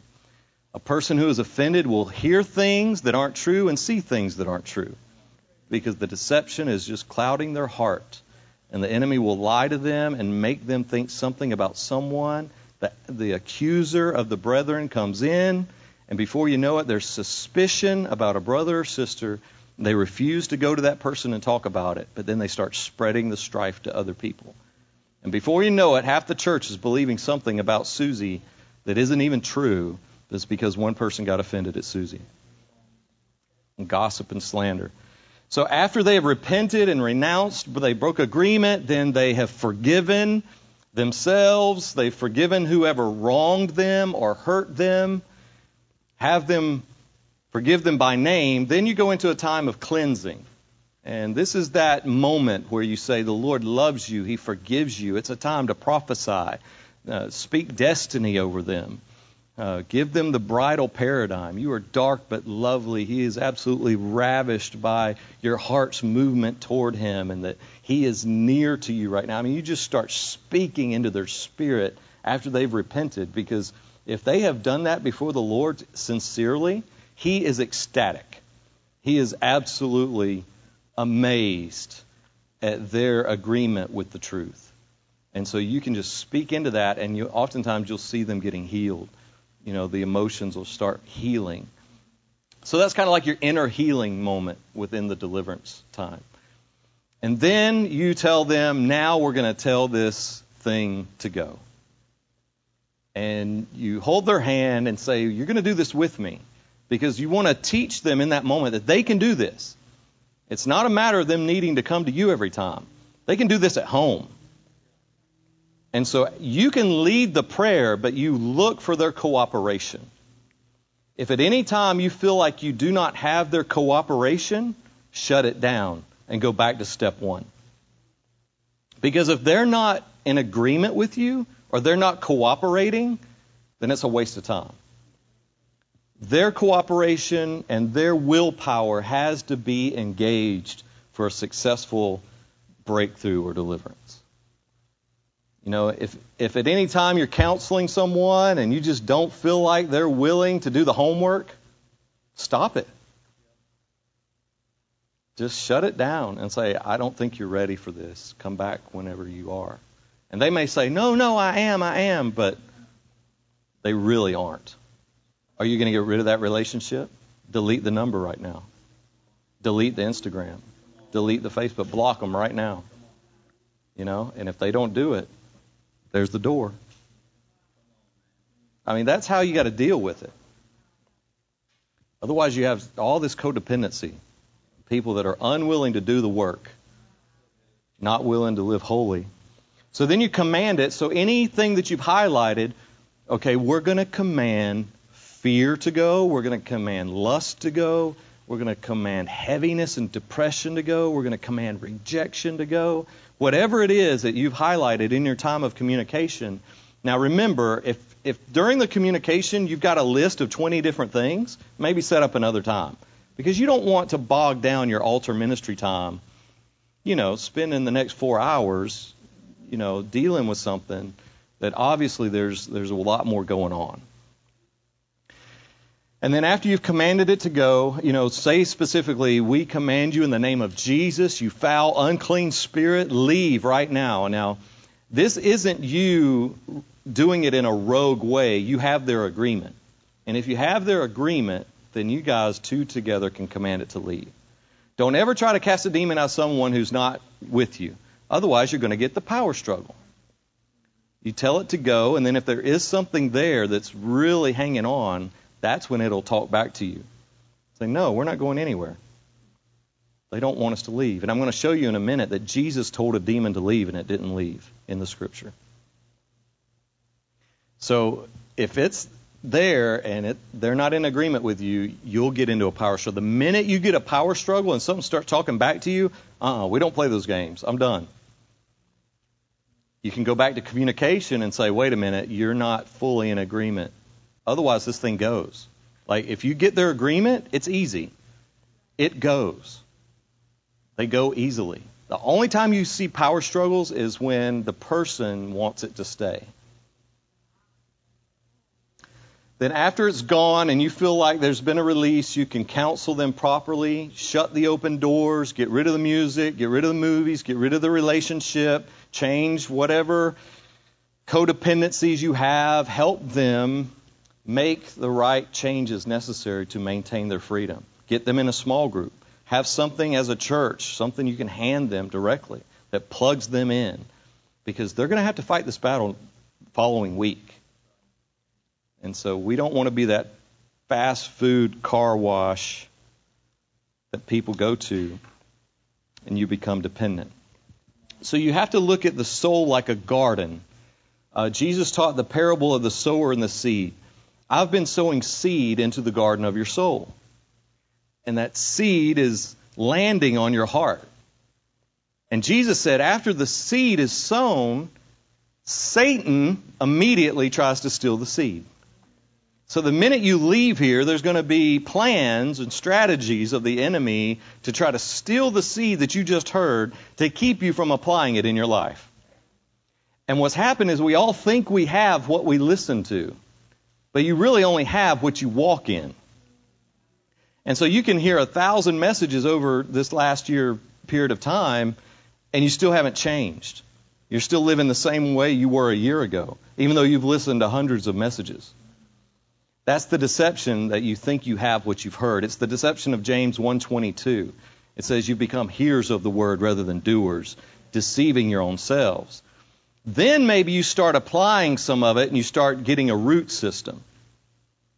But then the cares of this life start coming against you because you start walking in truth. And then the seed dies because you're unwilling to bear the stigma of the truth that you're walking in in a fallen world. Then, if you really start walking, you get roots and then you start to bear fruit. Then it says, what is it? Jesus says, the persecutions will come. The enemy ups the ante and says, okay, now we're going to put you in jail or kill you. Because you're walking in that level of authenticity and the knowledge of truth to where the enemy can't have you in the earth anymore. And some people look at me like I'm crazy. I'm sorry. We're just in a comfortable Christianity, and it's not the Christianity the disciples walked in. Jesus said this world's going to hate you, and the same way they treated me, they're going to treat you. And to the extent that you're authentic, you'll see those powers of the air gnash their teeth against you. And so it's coming. The Lord's going to purify His church. But there's seed being sown. Now, the, the opposite is true. The enemy's sowing seed. And if you water that seed, like we talked about earlier, you're ugly, you're never going to prophesy, you're never going to have children, you're a failure, and you meditate on that, then you're watering that seed and it's developing a root system. And then it's growing a tree and it's growing the fruit of lust and anger and fear and rejection and perversion and depression. Because you're watering the seed, the lie of the enemy. It's really simple agriculture. Deliverance is simple agriculture. It's not rocket science. So we got to trace it back to the lie. What seed was sown in the garden of your soul that you're meditating on that has formed a root system and you're bearing all the bad fruit? If you see someone and you see that they have fear and insecurities or they're struggling with heaviness and depression or anxiety, then let's trace this back to the root system. What lie are you believing that is causing you to have these experiences or these thoughts in life? And then you just replace the lie with the truth. If you want to uproot the roots of lies, read your Bible. If you struggle with fear, find all the scriptures that tell you to be strong and courageous. If you struggle with lust, find all the scriptures that talk about purity. And use the Word of God like a sword to cut out all the bad seed that you've sown and watered in your life. Make sense? It's really simple. So you're basically doing the same with other people. You're basically helping them find out what they've meditated on in order to highlight the lies. Now, in deliverance ministry, you'll have some that are really strong in inner healing. It's all about the emotion. It's all about the father heart. It's all about the bridal paradigm and knowing the love of the Father and intimacy with Jesus, which is very important and necessary in deliverance ministry. You cannot separate inner healing from deliverance. But then you have the people who it's all a demon. The devil's got to go. You know, I see the devil, it's got to go. It's a spirit of fear. You have those people. Then you've got the counselors who just want to listen to people and let the person process it. And then they counsel them how to change their lifestyle. Then maybe you have the 12 step people or you know, the, the people who replace lies with truth, it's all about the word. You just got to get the lie out and put the word in. And when I was at IHOP, I was over all those different ministries. And the difficulty was getting all of them to celebrate one another and not say our way was the better way. The inner, inner healing person was like, we've got to, we've got to heal the emotion. And the deliverance guy's like, it's all a demon. You know, and the other one said, we got to have the word, the truth. That's how they get healed and free. It's all true. We all, we all need each other. And so navigating those waters in a deliverance ministry can be pretty hectic, but we've got to be humble and celebrate the gifts in other people. What comes first, the chicken or the egg? Like, does this person need to be healed and then we cast the demon out, or does the demon need to go out and then they get healed? Every circumstance is different. It's all situational. Every time I built a box around any of this stuff, the Lord just blew up the box. I did create a manual. Uh, it's about 100 pages, and uh, it deals with soul ties. It de- now, this was just for the oppressed person. When we start ministering to someone who's tormented, that's when we get into deep trauma and sexual abuse and satanic ritual abuse. That's when we have to go in and we get them saved, make sure they're born again. Lordship prayer, James 4 7, submit yourselves therefore to God, resist the devil, and he'll flee from you. We've got to get people submitted to the Lordship of Jesus Christ. That to me is how you're going to maintain freedom. That He is Lord. Your life is no longer your own. You've been bought with a price. A lot of times, our, our demon issues are our uncrucified flesh issues. You, you jump off the cross and then you get in trouble. If you stay on the cross, you'll be all right. Never saw a, a dead man that was afraid. And so we we lead them into lordship prayers and the salvation and the knowledge of Jesus in that way. And then, then we go into soul ties, a person, place, or thing, something that they've uh, used that is attached to them that keeps them in some type of bondage as a result of the union that took place. And this can either be sexual union or it can be an emotional union. It can be a father, it can be a mother, it can be an article of affection, it can be a location, it can be a church or an old home. Anything that pulls you back into a regressed memory that makes you feel regret or disappointment or shame or guilt. Maybe it's an old uh, class ring from an old boyfriend. Maybe it's a picture of a boyfriend or girlfriend that you keep in your closet. You still have it, and you go back to those little that little box of sentiments that you have, and you pull it out, and you see that, and all of a sudden you get regret. Oh, what would have happened if I would just stayed with them? Or you drive by that old house, oh, I wish I would have stayed there. And it brings you into depression. And you just feel terrible. Those are soul ties. Your soul is attached to something that the enemy's using to bring you back into negative thoughts and negative emotions. Obviously, it happens with sexual misconduct because the two become one flesh.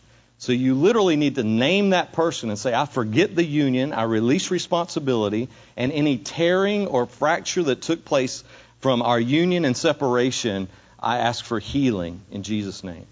And so you need to do that with every person that you've ever had any sexual interaction with that was not your covenantal spouse. After soul ties, we deal with the occult. We break the power of witchcraft for those to whom it applies. Then Freemasonry, we break. We have like a hundred-page Freemasonry prayer that we take people through, if it applies. Which means if I see the fruit of suicide, miscarriages, depression, some of these things follow the curses that were spoken through Freemasonry if we see that happening in a person's life, then we take them through the whole prayer. But just because your great grandfather has a ring and maybe was a Shriner and you can't literally point to any negative stuff in your life, we're not taking you through that prayer. It's just a matter of saying, in Jesus' name, I renounce that stuff. Keep walking. You know, if you don't feel like you really need to do something, you don't need to do something. You know, there's no sense in digging up trash. You know, I mean, I'm not into navel gazing until we find all the dark stuff possible. I mean, if you look long enough, you'll see darkness on people. It's more mature to see the good on people. You know, most people, they say they had the discerning of spirits, but how many of you know that person and all they see is demons all the time and all they see is negative? Discerning of spirits is discerning light and darkness. You should be seeing light just as much as darkness. After Freemasonry, we take them through uh, what it's a model I learned at Brownsville. It's a 16 stronghold model. And I'll do my best to write them out here, but I might need help if someone else has the manual or remembers the manual. So, in your Bible, there are certain spirits that are mentioned. Can anybody give me an example? Spirit of fear, right? was that 2 Timothy 1 7, spirit of fear, right? What's another one? Deaf and dumb spirit. Remember, Jesus said, You foul, deaf, and dumb spirit?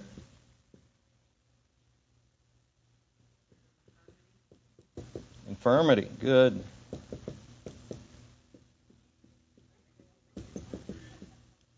What's that? Say it again. Spirit of. Does it say spirit of? There's one called harlotry or whoredom. Spirit of divination.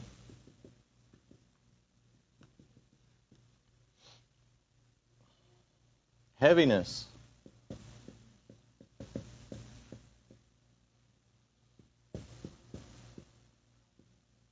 Lying spirit.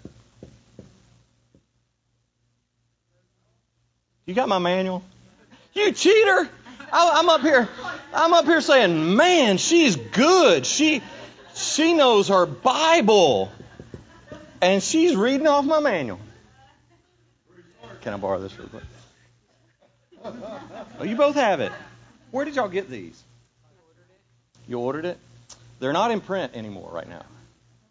Oh, okay. So I'm looking for a new publisher, but they're not in print, so these are a rare commodity. I got like thousands of people wanting this right now, so you're blessed to have it. I haven't even seen one in, in years. Thank you. Uh, let's keep going. You can keep reading if we don't get any more. Someone else.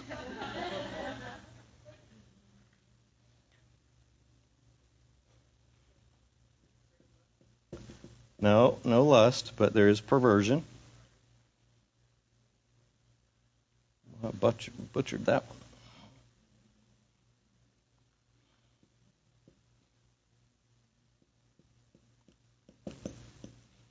one. Uh, death, haughtiness, heaviness, infirmity, lying, perversion, um, stupor, uh, seducing. Where are we at? 1, 2, 3, 4, 5, 6, 7, 8, 9, 10, 11, 12, 13.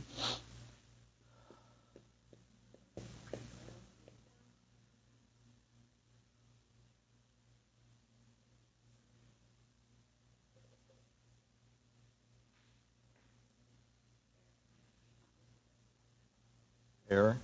Yeah, go ahead and give them to me. What am I missing? There's one more. H I J K A B C D definition death. Death. Bondage. Okay. So the, these are all the words in the Bible, the English words in the Bible, where it says spirit of something. You can find it, and in my manual, I give the definition and the scripture reference. Now, if you were to look these up in the Greek and Hebrew, you would have a different word, and you may have 12 different applications of that word. And so this is not exhaustive by no means. But what this does is it helps us stay within some type of biblical parameter as we address spirits. Otherwise, you have people coming up with Jezebel and Python and Leviathan and all this crazy stuff. And so we stay within what the Bible says is a spirit of something. Now, sometimes it can be talking about a human spirit. A spirit of fear, sometimes it's a human spirit of fear. It's not necessarily a demon of fear. And these are not the names of a demon. But if you think of any issue, like throw something at me right now, like what is an issue in someone's life? Depression, heaviness, um, anger. We could put under jealousy. A lot of times, jealousy is the reason there's anger. Murder is jealousy. Uh, rejection's fear. And rejection and other things can be uh, under other type of spirits, and we cover it there too.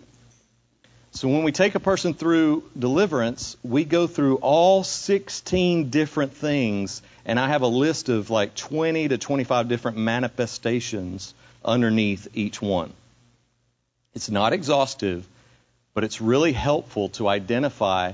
And, and the issue isn't about needing to be specific to set a person free, because I don't believe that.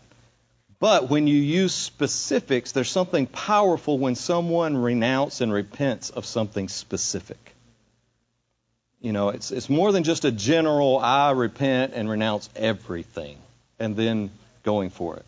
There's something very powerful about I repent and renounce specifically the spirit of depression or heaviness. Make sense? Okay. And all that's in my manual. I'm sorry. I, I usually refer people to it. It's just not uh, ready right now to be sold. But any questions? Why don't we jump to Mark chapter 5 and I'll show you really interesting that we do this for the tormented person. But if you want to use this as a tool with the oppressed people as well, it works. It helps. You know, Pigs in a Parlor came out, right, years ago. And while it was good at exposing the need for deliverance, it was bad at calling everything a demon. It was the demon of gray chairs. It was the spirit of concrete or the spirit of wood walls. I mean, everything was a spirit. And it just got so out of hand that everyone was afraid of all the spirits that are hiding everywhere. It wasn't helpful in that way. But it did bring deliverance to the forefront for a while. Okay, you guys know the story. Did you know there were two Gadarene demoniacs? There wasn't just one? Mark tells the story of one, but Matthew says there were two. We'll read the story of the one. All right, let's do let's do this interactively. All right, we'll start in verse 1. I'm reading from the New American Standard Version. It says, They came to the other side of the sea into the country of the Gerasenes. When he got out of the boat, immediately a man from the tombs with an unclean spirit met him. And he had his dwelling among the tombs, and no one was able to bind him any more, even with a chain. Because he had been bound with shackles and chains, and the chains had been torn apart by him, and the shackles broken in pieces. No one was strong enough to subdue him. Constantly, night and day, he was screaming among the tombs and in the mountains and gashing himself with stones. Seeing Jesus from a distance, everyone say, He. Is he talking about the man or a demon? The man. And bowed down before him. And shouting with a loud voice, He, is that the man or the demon? Huh? The man or the demon? Why would it be different than the first time I asked you? The man. Uh oh. What business do we have with each other, Son of the Most High God? Now that's what makes you think it was the demon. But this man's identity was wrapped up in him being the demoniac. He exercised a great fear over the entire region. This was who he was. He was the demoniac. That was his identity. All right? It says, shouting with a loud voice, he, the man, said, What business do we have with each other, Jesus, Son of the Most High God? I implore you, by God, do not torment me. For he had been saying to him, who had been saying to who? For Jesus had been saying to the man. Come out of the man, you unclean spirit. It says, had been saying. Jesus was commanding the spirit to leave and it wasn't leaving. Y'all follow me? Any objections at this point? And he, Jesus, was asking him. Now look, in verse 8 it said, For he had been saying to him, is that the man or the demon? For he had been saying to him, masculine, the man, come out of the man. And he was asking him, the man, what is your name? Now, many deliverance teachers over the years have said that Jesus was talking to the demon, and I had to get the name of the demon to cast it out. Over the years in deliverance ministry, what I've found is that there's an overlap between someone who has the demon and the demon itself. They're intertwined. Have you ever been talking to somebody and you didn't know if it was a spirit or if it was the person? It's both. There's a cooperation there. So the man could easily say, We are many. The man could easily say, Are you here to torment us? Because their identity was so wrapped up in the demonization. I believe Jesus, as he was commanding the spirit to leave, went to the root of the issue and asked the man his name. And, and he wanted to get to the man's identity because this man had been living in the tombs. And he was getting to the root issue of who he really was, that he wasn't this demoniac. And when the demons, and this it goes on to say, now he spoke up and he said to him, My name is Legion, for we are many. That's the man speaking. That's not the demon speaking. All right? You got to see it because it says, and he was asking him, What is your name? And he said to him, Now, every time he's been used, it's been the man, right? Why would Jesus be referring, or Mark be referring to a demon as a him and a he, masculine? And he was asking, What is your name? In verse 10, and he began to implore him earnestly not to send them out of the country.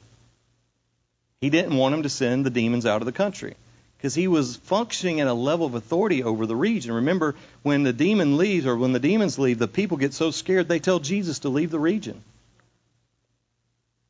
His identity was wrapped up in exercising control over an entire region. That's why he says, Don't torment me. Don't let them leave the country.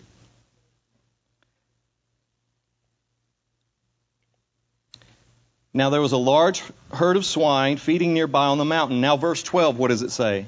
The demons implored him. Then it brings up the demons. It tells you when the demons start speaking. And they don't start speaking to verse 12.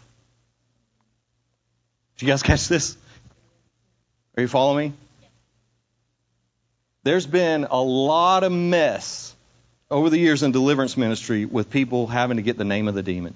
I've been in so many deliverance sessions where people say, What is your name? What is your name? Tell me your name. Because they believe Jesus had to get the name of de- this demon in order to have the authority to cast it out. That's nonsense. That makes no sense to me.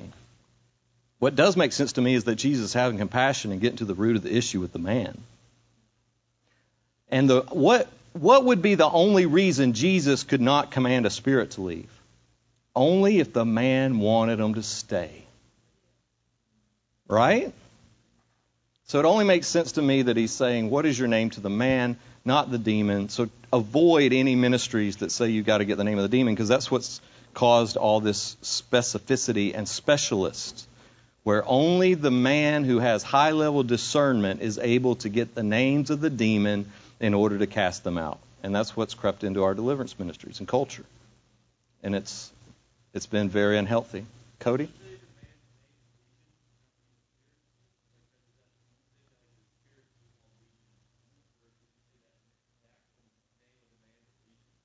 No, I would say the man is telling Jesus, Our name is Legion, for we are many. Like he is on their team. This is my team.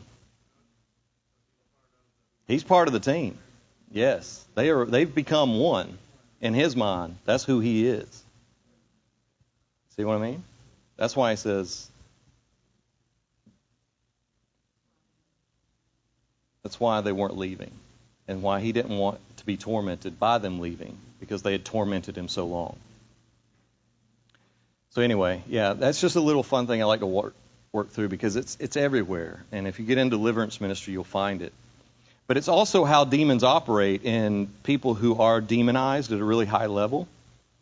That you will wonder, is this the demon or is this the person? And the answer is yes. It's both. They are cooperating. And so, in those situations, you want to get the, the cooperation. And maybe when Jesus says, What is your name? he was basically defining that you're a man, you're not a demoniac. And once the demons knew that he was aligning with the truth that Jesus was about to say, that's when the demons spoke up and said, Cast us into the pigs. Don't cast us out of the country.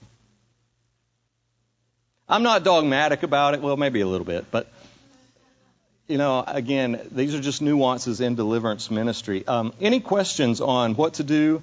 All right, so let's say we're at an altar ministry time, and you pray for somebody, and all of a sudden they fall down and they're just rolling on the floor screaming. What do you do? This, this, it bothers a lot of people because the first thing I do is I go over to the person and I ask someone that was with them, if they were with someone, and say, What is their name? And if I can get their name, then I'll get on the floor and I'll whisper in their ear. Let's say their name is Jack. Jack. Sorry, Jack. I'm not trying to highlight you or anything.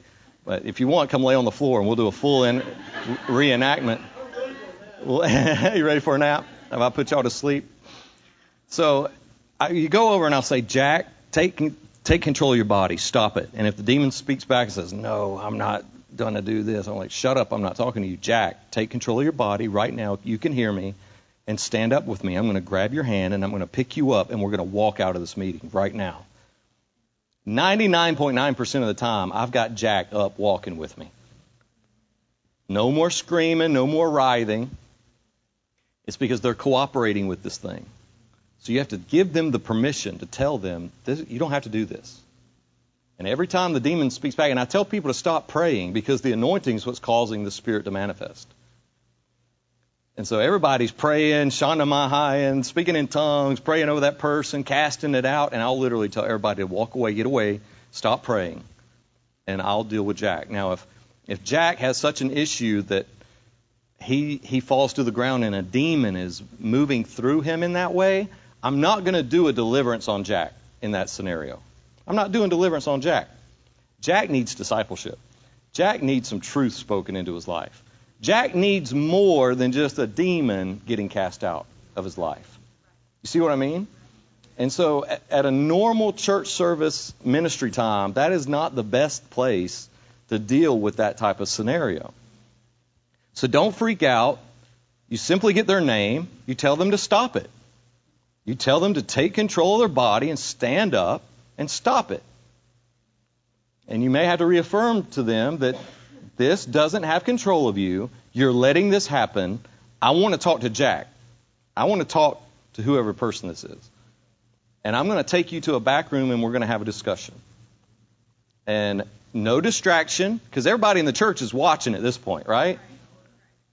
And it's a big distraction, and you don't want it in your church service. And what's happened is because we're so unfamiliar with supernatural activity, when something supernatural happens, everybody freaks out and gets afraid. That's how unfamiliar we are with stuff. And yet we're supposed to be a supernatural church. We're supposed to see this stuff everywhere, every week. It shouldn't be strange. But because it's rare and strange, then when, when it does happen, people freak out. And their first knee jerk reaction is, I remember Jesus saying, Come out, shut up and come out. And that's what they do. They start yelling, Shut up and come out. Now, I'm having to train some of the largest evangelistic ministries on the planet, such as Christ for All Nations, who are leading 50,000 people to the Lord every week right now. And I'm going to Africa and training these African pastors to stop doing this kind of stuff. Because if you've seen the videos, it's usually whenever someone's manifesting, they are dragging that person kicking and screaming to a tent. And I have worked in those tents. And those tents are some of the craziest things you'll ever see in your life. I mean, you got people's eyes rolling, turning colors, levitating, demons speaking, people projectile vomiting. It is the wildest stuff you'll ever see. These people grow up around deep black magic and witchcraft. They are demonized to the hilt. And so when the power of God starts moving, this stuff just starts happening. And so I'm trying to develop some type of system where we can uphold the dignity of these people. Because right now, the only paradigm is still yelling at them until the demon leaves. And I'll tell you this one story. There was a woman that was a prostitute in France.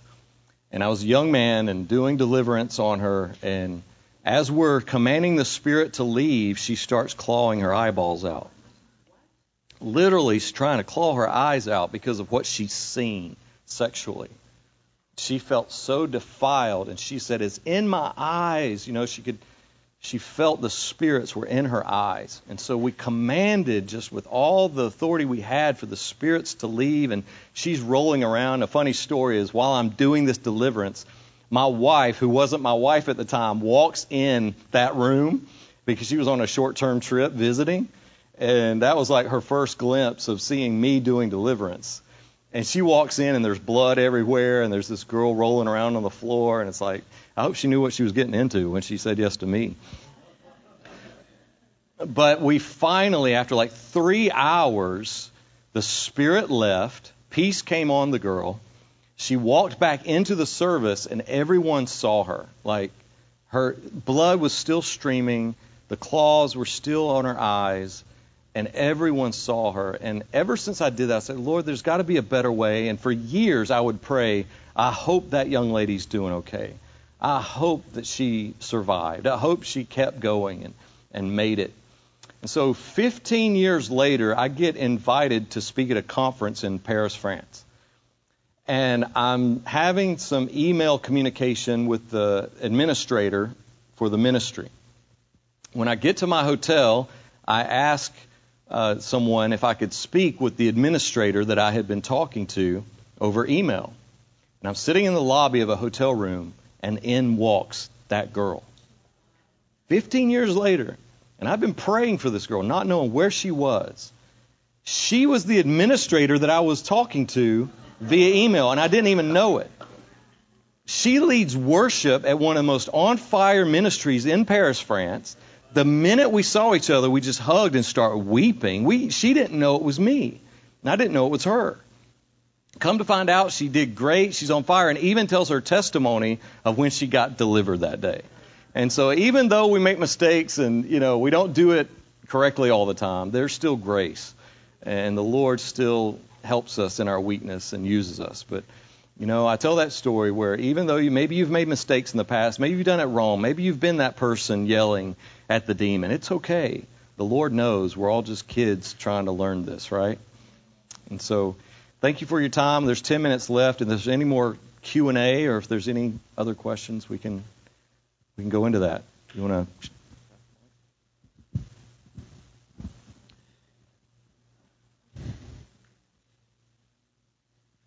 Don't be afraid. There's no bad questions.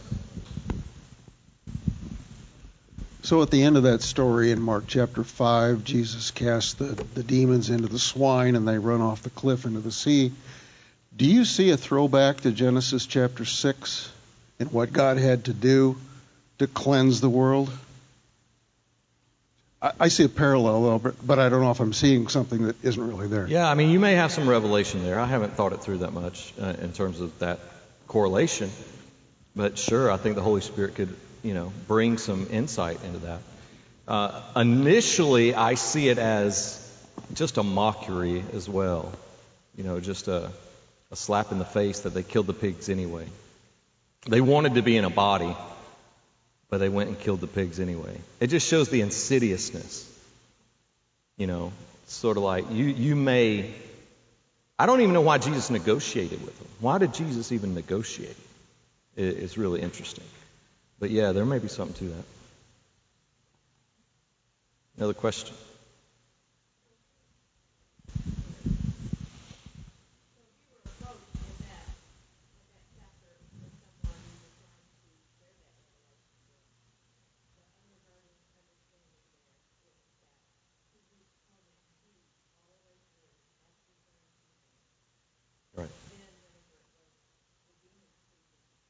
It says demons.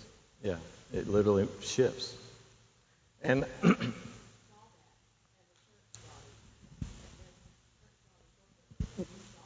well, the reason being, people are so unfamiliar with working people who are demonized, is that the minute the man says, Are you here to torment us?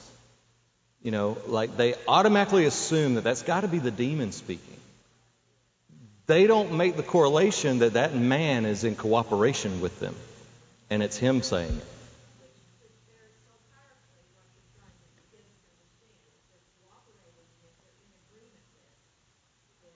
Not even Jesus was making them go.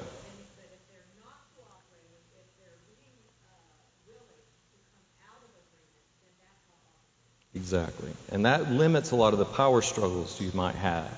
You know, I spent hours, like with the prostitute, trying to get it to go. But over 15 years of doing deliverance ministry on thousands at the International House of Prayer, zero power struggles. We just didn't do deliverance on people who weren't ready. And the people who were ready, the spirits just go. It was never a power struggle of authority or anything. One over here first. Yeah. Okay.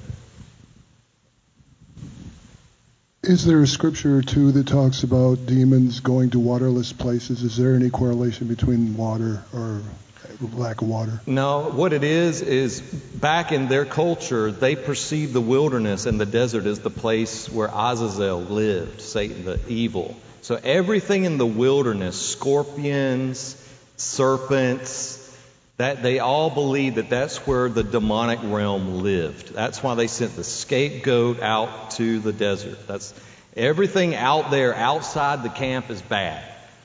And so Jesus, when he's teaching it, he's saying when a spirit leaves, it goes to that place. Because that's where we that's where they live.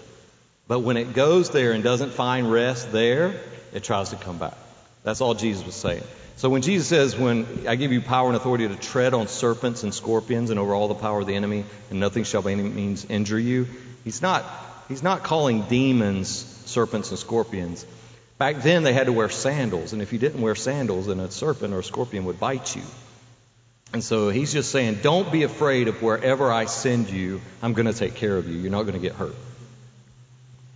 Now, that was a specific assignment to the apostles at that time. Now remember, Jesus said, Nothing will by any means injure you, and a few chapters later, they all get martyred. And so you have to look at these statements, one being in context directly spoken to disciples. You can't take all the scriptures where Jesus was speaking directly to his 12 apostles and apply it to you in terms of your assignment. Not everyone are sent ones, not everyone is apostles. And so you really have to navigate your interpretation in that way. It's got the church in a lot of trouble because we take the standard of the apostles and try to put it on everybody. And that's just not what the Bible teaches. Think of the thousands of people that got saved on the day of Pentecost, but they don't they weren't ever sent ones. They went home and they lit, they lived godly lives and raised their children in the knowledge of the Lord and loved their families. They were obedient to their assignment and therefore their reward is just. You know, a lot of people live under shame because they haven't packed up everything and went to China as a missionary because they think that that's what everyone was supposed to do because Jesus said, Go into all the nations and make disciples. He was speaking to his apostles. All right? Now, we're all called to make disciples, but making disciples is a broad spectrum, right? That could be raising your children right or witnessing to your coworker or getting plugged in your church. Not everyone's called to be an apostle of the Lamb and do the same things. And the same thing occurs when he imparts something to them. They get an impartation in Luke chapter 10, the 70 that's sent out. They received an impartation. Then in John chapter 20, verse 22, Jesus breathes on them. That's an impartation. But then they get Pentecost. So there's multiple impartations that dissipate. They don't keep what Jesus gave them. They needed more encounters until the fullness came, the promise came in Acts chapter 2. Does that make sense? It's very important, especially as Pentecostals, because we just think we've been given everything all the time to do anything. And it, it's not, it doesn't quite work that way. We all have specific assignments, don't we? It's different. Question? So I have two questions. The first one is um, you talked about like the different spirits. How do you know when someone's completely free? That's the first question. And the second question is is what do you do when someone wants freedom but they're afraid to get freedom due to demonic entities like displaying? Like say that someone wants freedom but um, they've had maybe like demonic uh, spirits for a long time and when they try to get free, um, those things kind of like attack that person and then they're afraid. Does that make sense? Yeah, totally. Okay. It happens all the time. It's a great question. I mean, the spirits will intimidate people from getting free because, and they'll make the people think that things are going to get worse if they do it, which is all just a trap. It's just a lie. So yeah, there's an intimidation factor. To answer your first question, I don't know if someone is always completely free. I think that's between them and the Lord. Uh, there's things that people get free at at different stages of their life. So I tell this funny story. When I was in Bible college, I went to cleansing stream. I went through deliverance ministry. I never missed a service. I got prayer as much as possible. I thought I was God's man of power for the hour. I was squeaky clean. I had nothing left, you know. I was clean as a cucumber. And then I got married.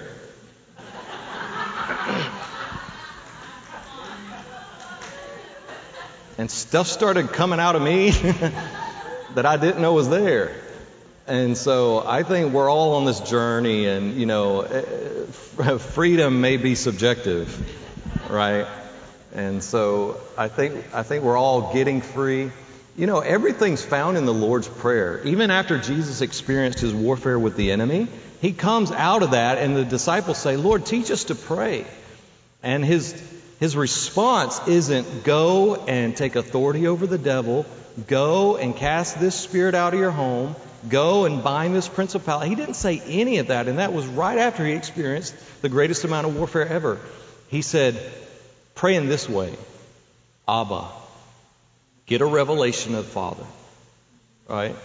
His holiness, get a revelation, hallowed be thy name. He's holy. So all of this is the knowledge of God. And then he starts praying, Forgive me my sins, repentance. Then he says, Forgive me as I forgive others. You know, then he starts dealing with forgiveness. You got forgiveness, you got repentance, renouncing, and forgiving, all right there in the Lord's Prayer. I mean, he gave us everything we need in spiritual warfare just in the Lord's Prayer. I mean, it's really beautiful. And so it's not a matter of taking the fight to disem. I want you to really get this. The fight isn't to disembodied spirits, spirits without bodies. The fight isn't against them. Jesus never told us to address those things. When Paul said we war not against flesh and blood, but against powers and principalities, he's saying that because they were getting persecuted by people in flesh. And he said, What I want you to understand is even though they're trying to kill you, you're warring against something that's controlling them. So your tendency is to believe that you're warring just against flesh, but you're not. You're battling something bigger that's controlling them. He's not saying for you to go out and to pick a fight with disembodied spirits. He was simply saying, know what's controlling the people that have bodies. And so I think if you can understand the battle is between six inches between your ears, that's where the battle is. And that's all that we see in the New Testament of, of the apostles doing, is battling there, renewing the mind, dealing with the flesh.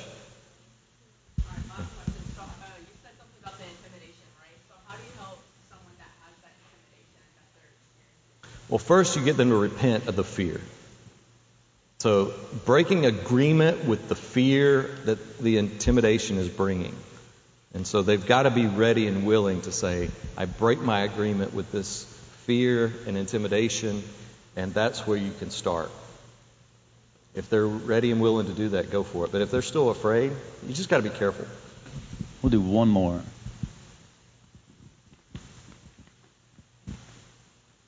Okay, so back when you had the fear, anger, lust, addiction, occult on the board, and you were saying like somebody comes up to the altar and they're dealing with like all of them that's not the place. Like, what do you do in that moment if they are dealing with all of them? Well, hopefully there would be some type of deliverance ministry in the church or a small group where someone is helping people that are on that level of bondage. And so if they say all of these things, You need to pray and find out whether or not you're the one who's going to help this person. Because it's going to take time. It takes a commitment. You know, I work with ministries that deal with uh, sex trafficked victims and deep trauma. A lot of times, this takes you committing to someone for a long period of time. They need fathers, they need mothers. And so, all I'm saying is, you know, you can still pray. I still believe God for supernatural divine power, and I, will I'll pray for you. But in order to see someone that's that bound up get free, I think the church has been set up on purpose to function all the gifts to help people. And so, small groups, community, fathering, mothering, those are the type things that will help people stay free. And uh, just getting away from that fast food, wham bam mentality, conference, blast, that I just have not seen a lot of fruit from, lasting fruit. I'm all for power encounters. I love the power of God coming down and setting people free. But at the same time, I'm not going to try to tell someone that this is going to be the end all be all for what they do. But again, it's circumstantial. The Holy Spirit could lead you to commit to that person, and you can start right there for the time that you have, if that's what you feel. And so be led by the Holy Spirit in all things and have accountability in terms of being led by the Spirit, because some people say I'm being led by the Spirit, but it's really not the Holy Spirit. And so, you know, let the pastors and the elders of the church test the spirits. And if the pastors and the elders say you're not operating in what we want you to operate in, you've got to come under that authority. If at any time you start functioning outside of the authority of the elders of that local church, you're in rebellion. And if you start doing deliverance ministry, the enemy will ravage your home. You'll, you'll see your family get ripped to shreds if you're not under the proper leadership and eldership of, of doing deliverance. So be wise when you're casting out demons. Make sure you got your own house in order. I can tell you stories. I've gone through assistants. I've had people agree to be my secretaries and assistants, and they were not ready. And some of them fell away from the Lord. They got that intense. Want to come work with me? Anybody need? Hey, you guys have been great. Thank you. I know I, I come with some pretty controversial things and things that maybe you haven't heard, and maybe it's rearranging practices and mentalities and thoughts that you have been under for a long time, and that's okay. I was there. I'm not saying I have it all right. I'm always open uh, to be made wrong. And so the Lord can speak and give revelation, but he, he will confirm His word to you. Don't take anything I've said at face value. Take it back to the Word in prayer. Follow the Bible and let the Lord speak to you individually. Amen? All right, let me pray for you. Father, thank you for this opportunity. Thank you for your people, God. Thank you for the hunger. Lord, I pray that you would even equip those who have felt the call to inner healing and deliverance ministry, that this would be another tool in their belt, that this would be another impartation for them to carry on in the ministry and the assignment that you've given them. And Lord, I pray for those who know that they're in a battle, they're in a struggle even right now with fears, with insecurities, and with rejection and, and the weight of sin and the weight of the harassment of the enemy. God, I pray for great grace today. I pray that you would lift the burdens and that you would expose the plans of the enemy and that we affirm that you've given us all things pertaining to life and godliness by your divine power. You've given us your word, you've given us your spirit, You've given us your blood. You've given us your name. So, right now, God, I pray expose pockets of darkness in our lives. We say, Here we are. We yield to you. We submit to you. Lord, you alone have the words of eternal life. And God, I pray that you would break the power of the evil one. Lord, I pray that those who came today that are in need and, and they, they've been thirsty, I pray for a, a drink of water from your Spirit to give them hope, to give them vision. Lord, I pray for those who have laid down vision in their lives to build and to plant and to do, and there's been resistance. I just really feel like what you've been trying to build, there's been resistance, and it's been hard and it's been laborsome. And uh, I just want to say that just as Nehemiah was encouraged by Haggai and Zechariah to continue to build. I pray that today, prophetically, you would receive courage to continue to build, to take your place as a watchman on the wall, even for Jerusalem, and that the Sanballats and the Tobiahs that have tried to stop the work uh, would be silenced today in the name of Jesus. Father, I pray that by the power of your Spirit, you would shut the mouth of the accuser. Father, that you would release angelic help just as when Daniel prayed, that you release the help from your sanctuary, and in a proper time, the breakthrough will come. So let, let that grace and hope enter the hearts of your leaders and of those who are seeking your face in this hour. I pray for fresh vision. Some of you who have laid down vision and the enemy has stolen away just that vision the Lord gave you. I pray for all the provision necessary for you to do what you want to do. And I just hear don't be afraid of the people. Don't be afraid of people leaving. Don't be afraid of money leaving. Don't be afraid of there not being enough or the crowd being too small. I believe the invitation is to partner with Jesus and to be a friend of the bridegroom. So, Lord, let us not measure our success or our standards based on the world, but on the perspective of heaven, which is love and obedience. In Jesus' name, bless you guys. Thank you. We'll see you tonight.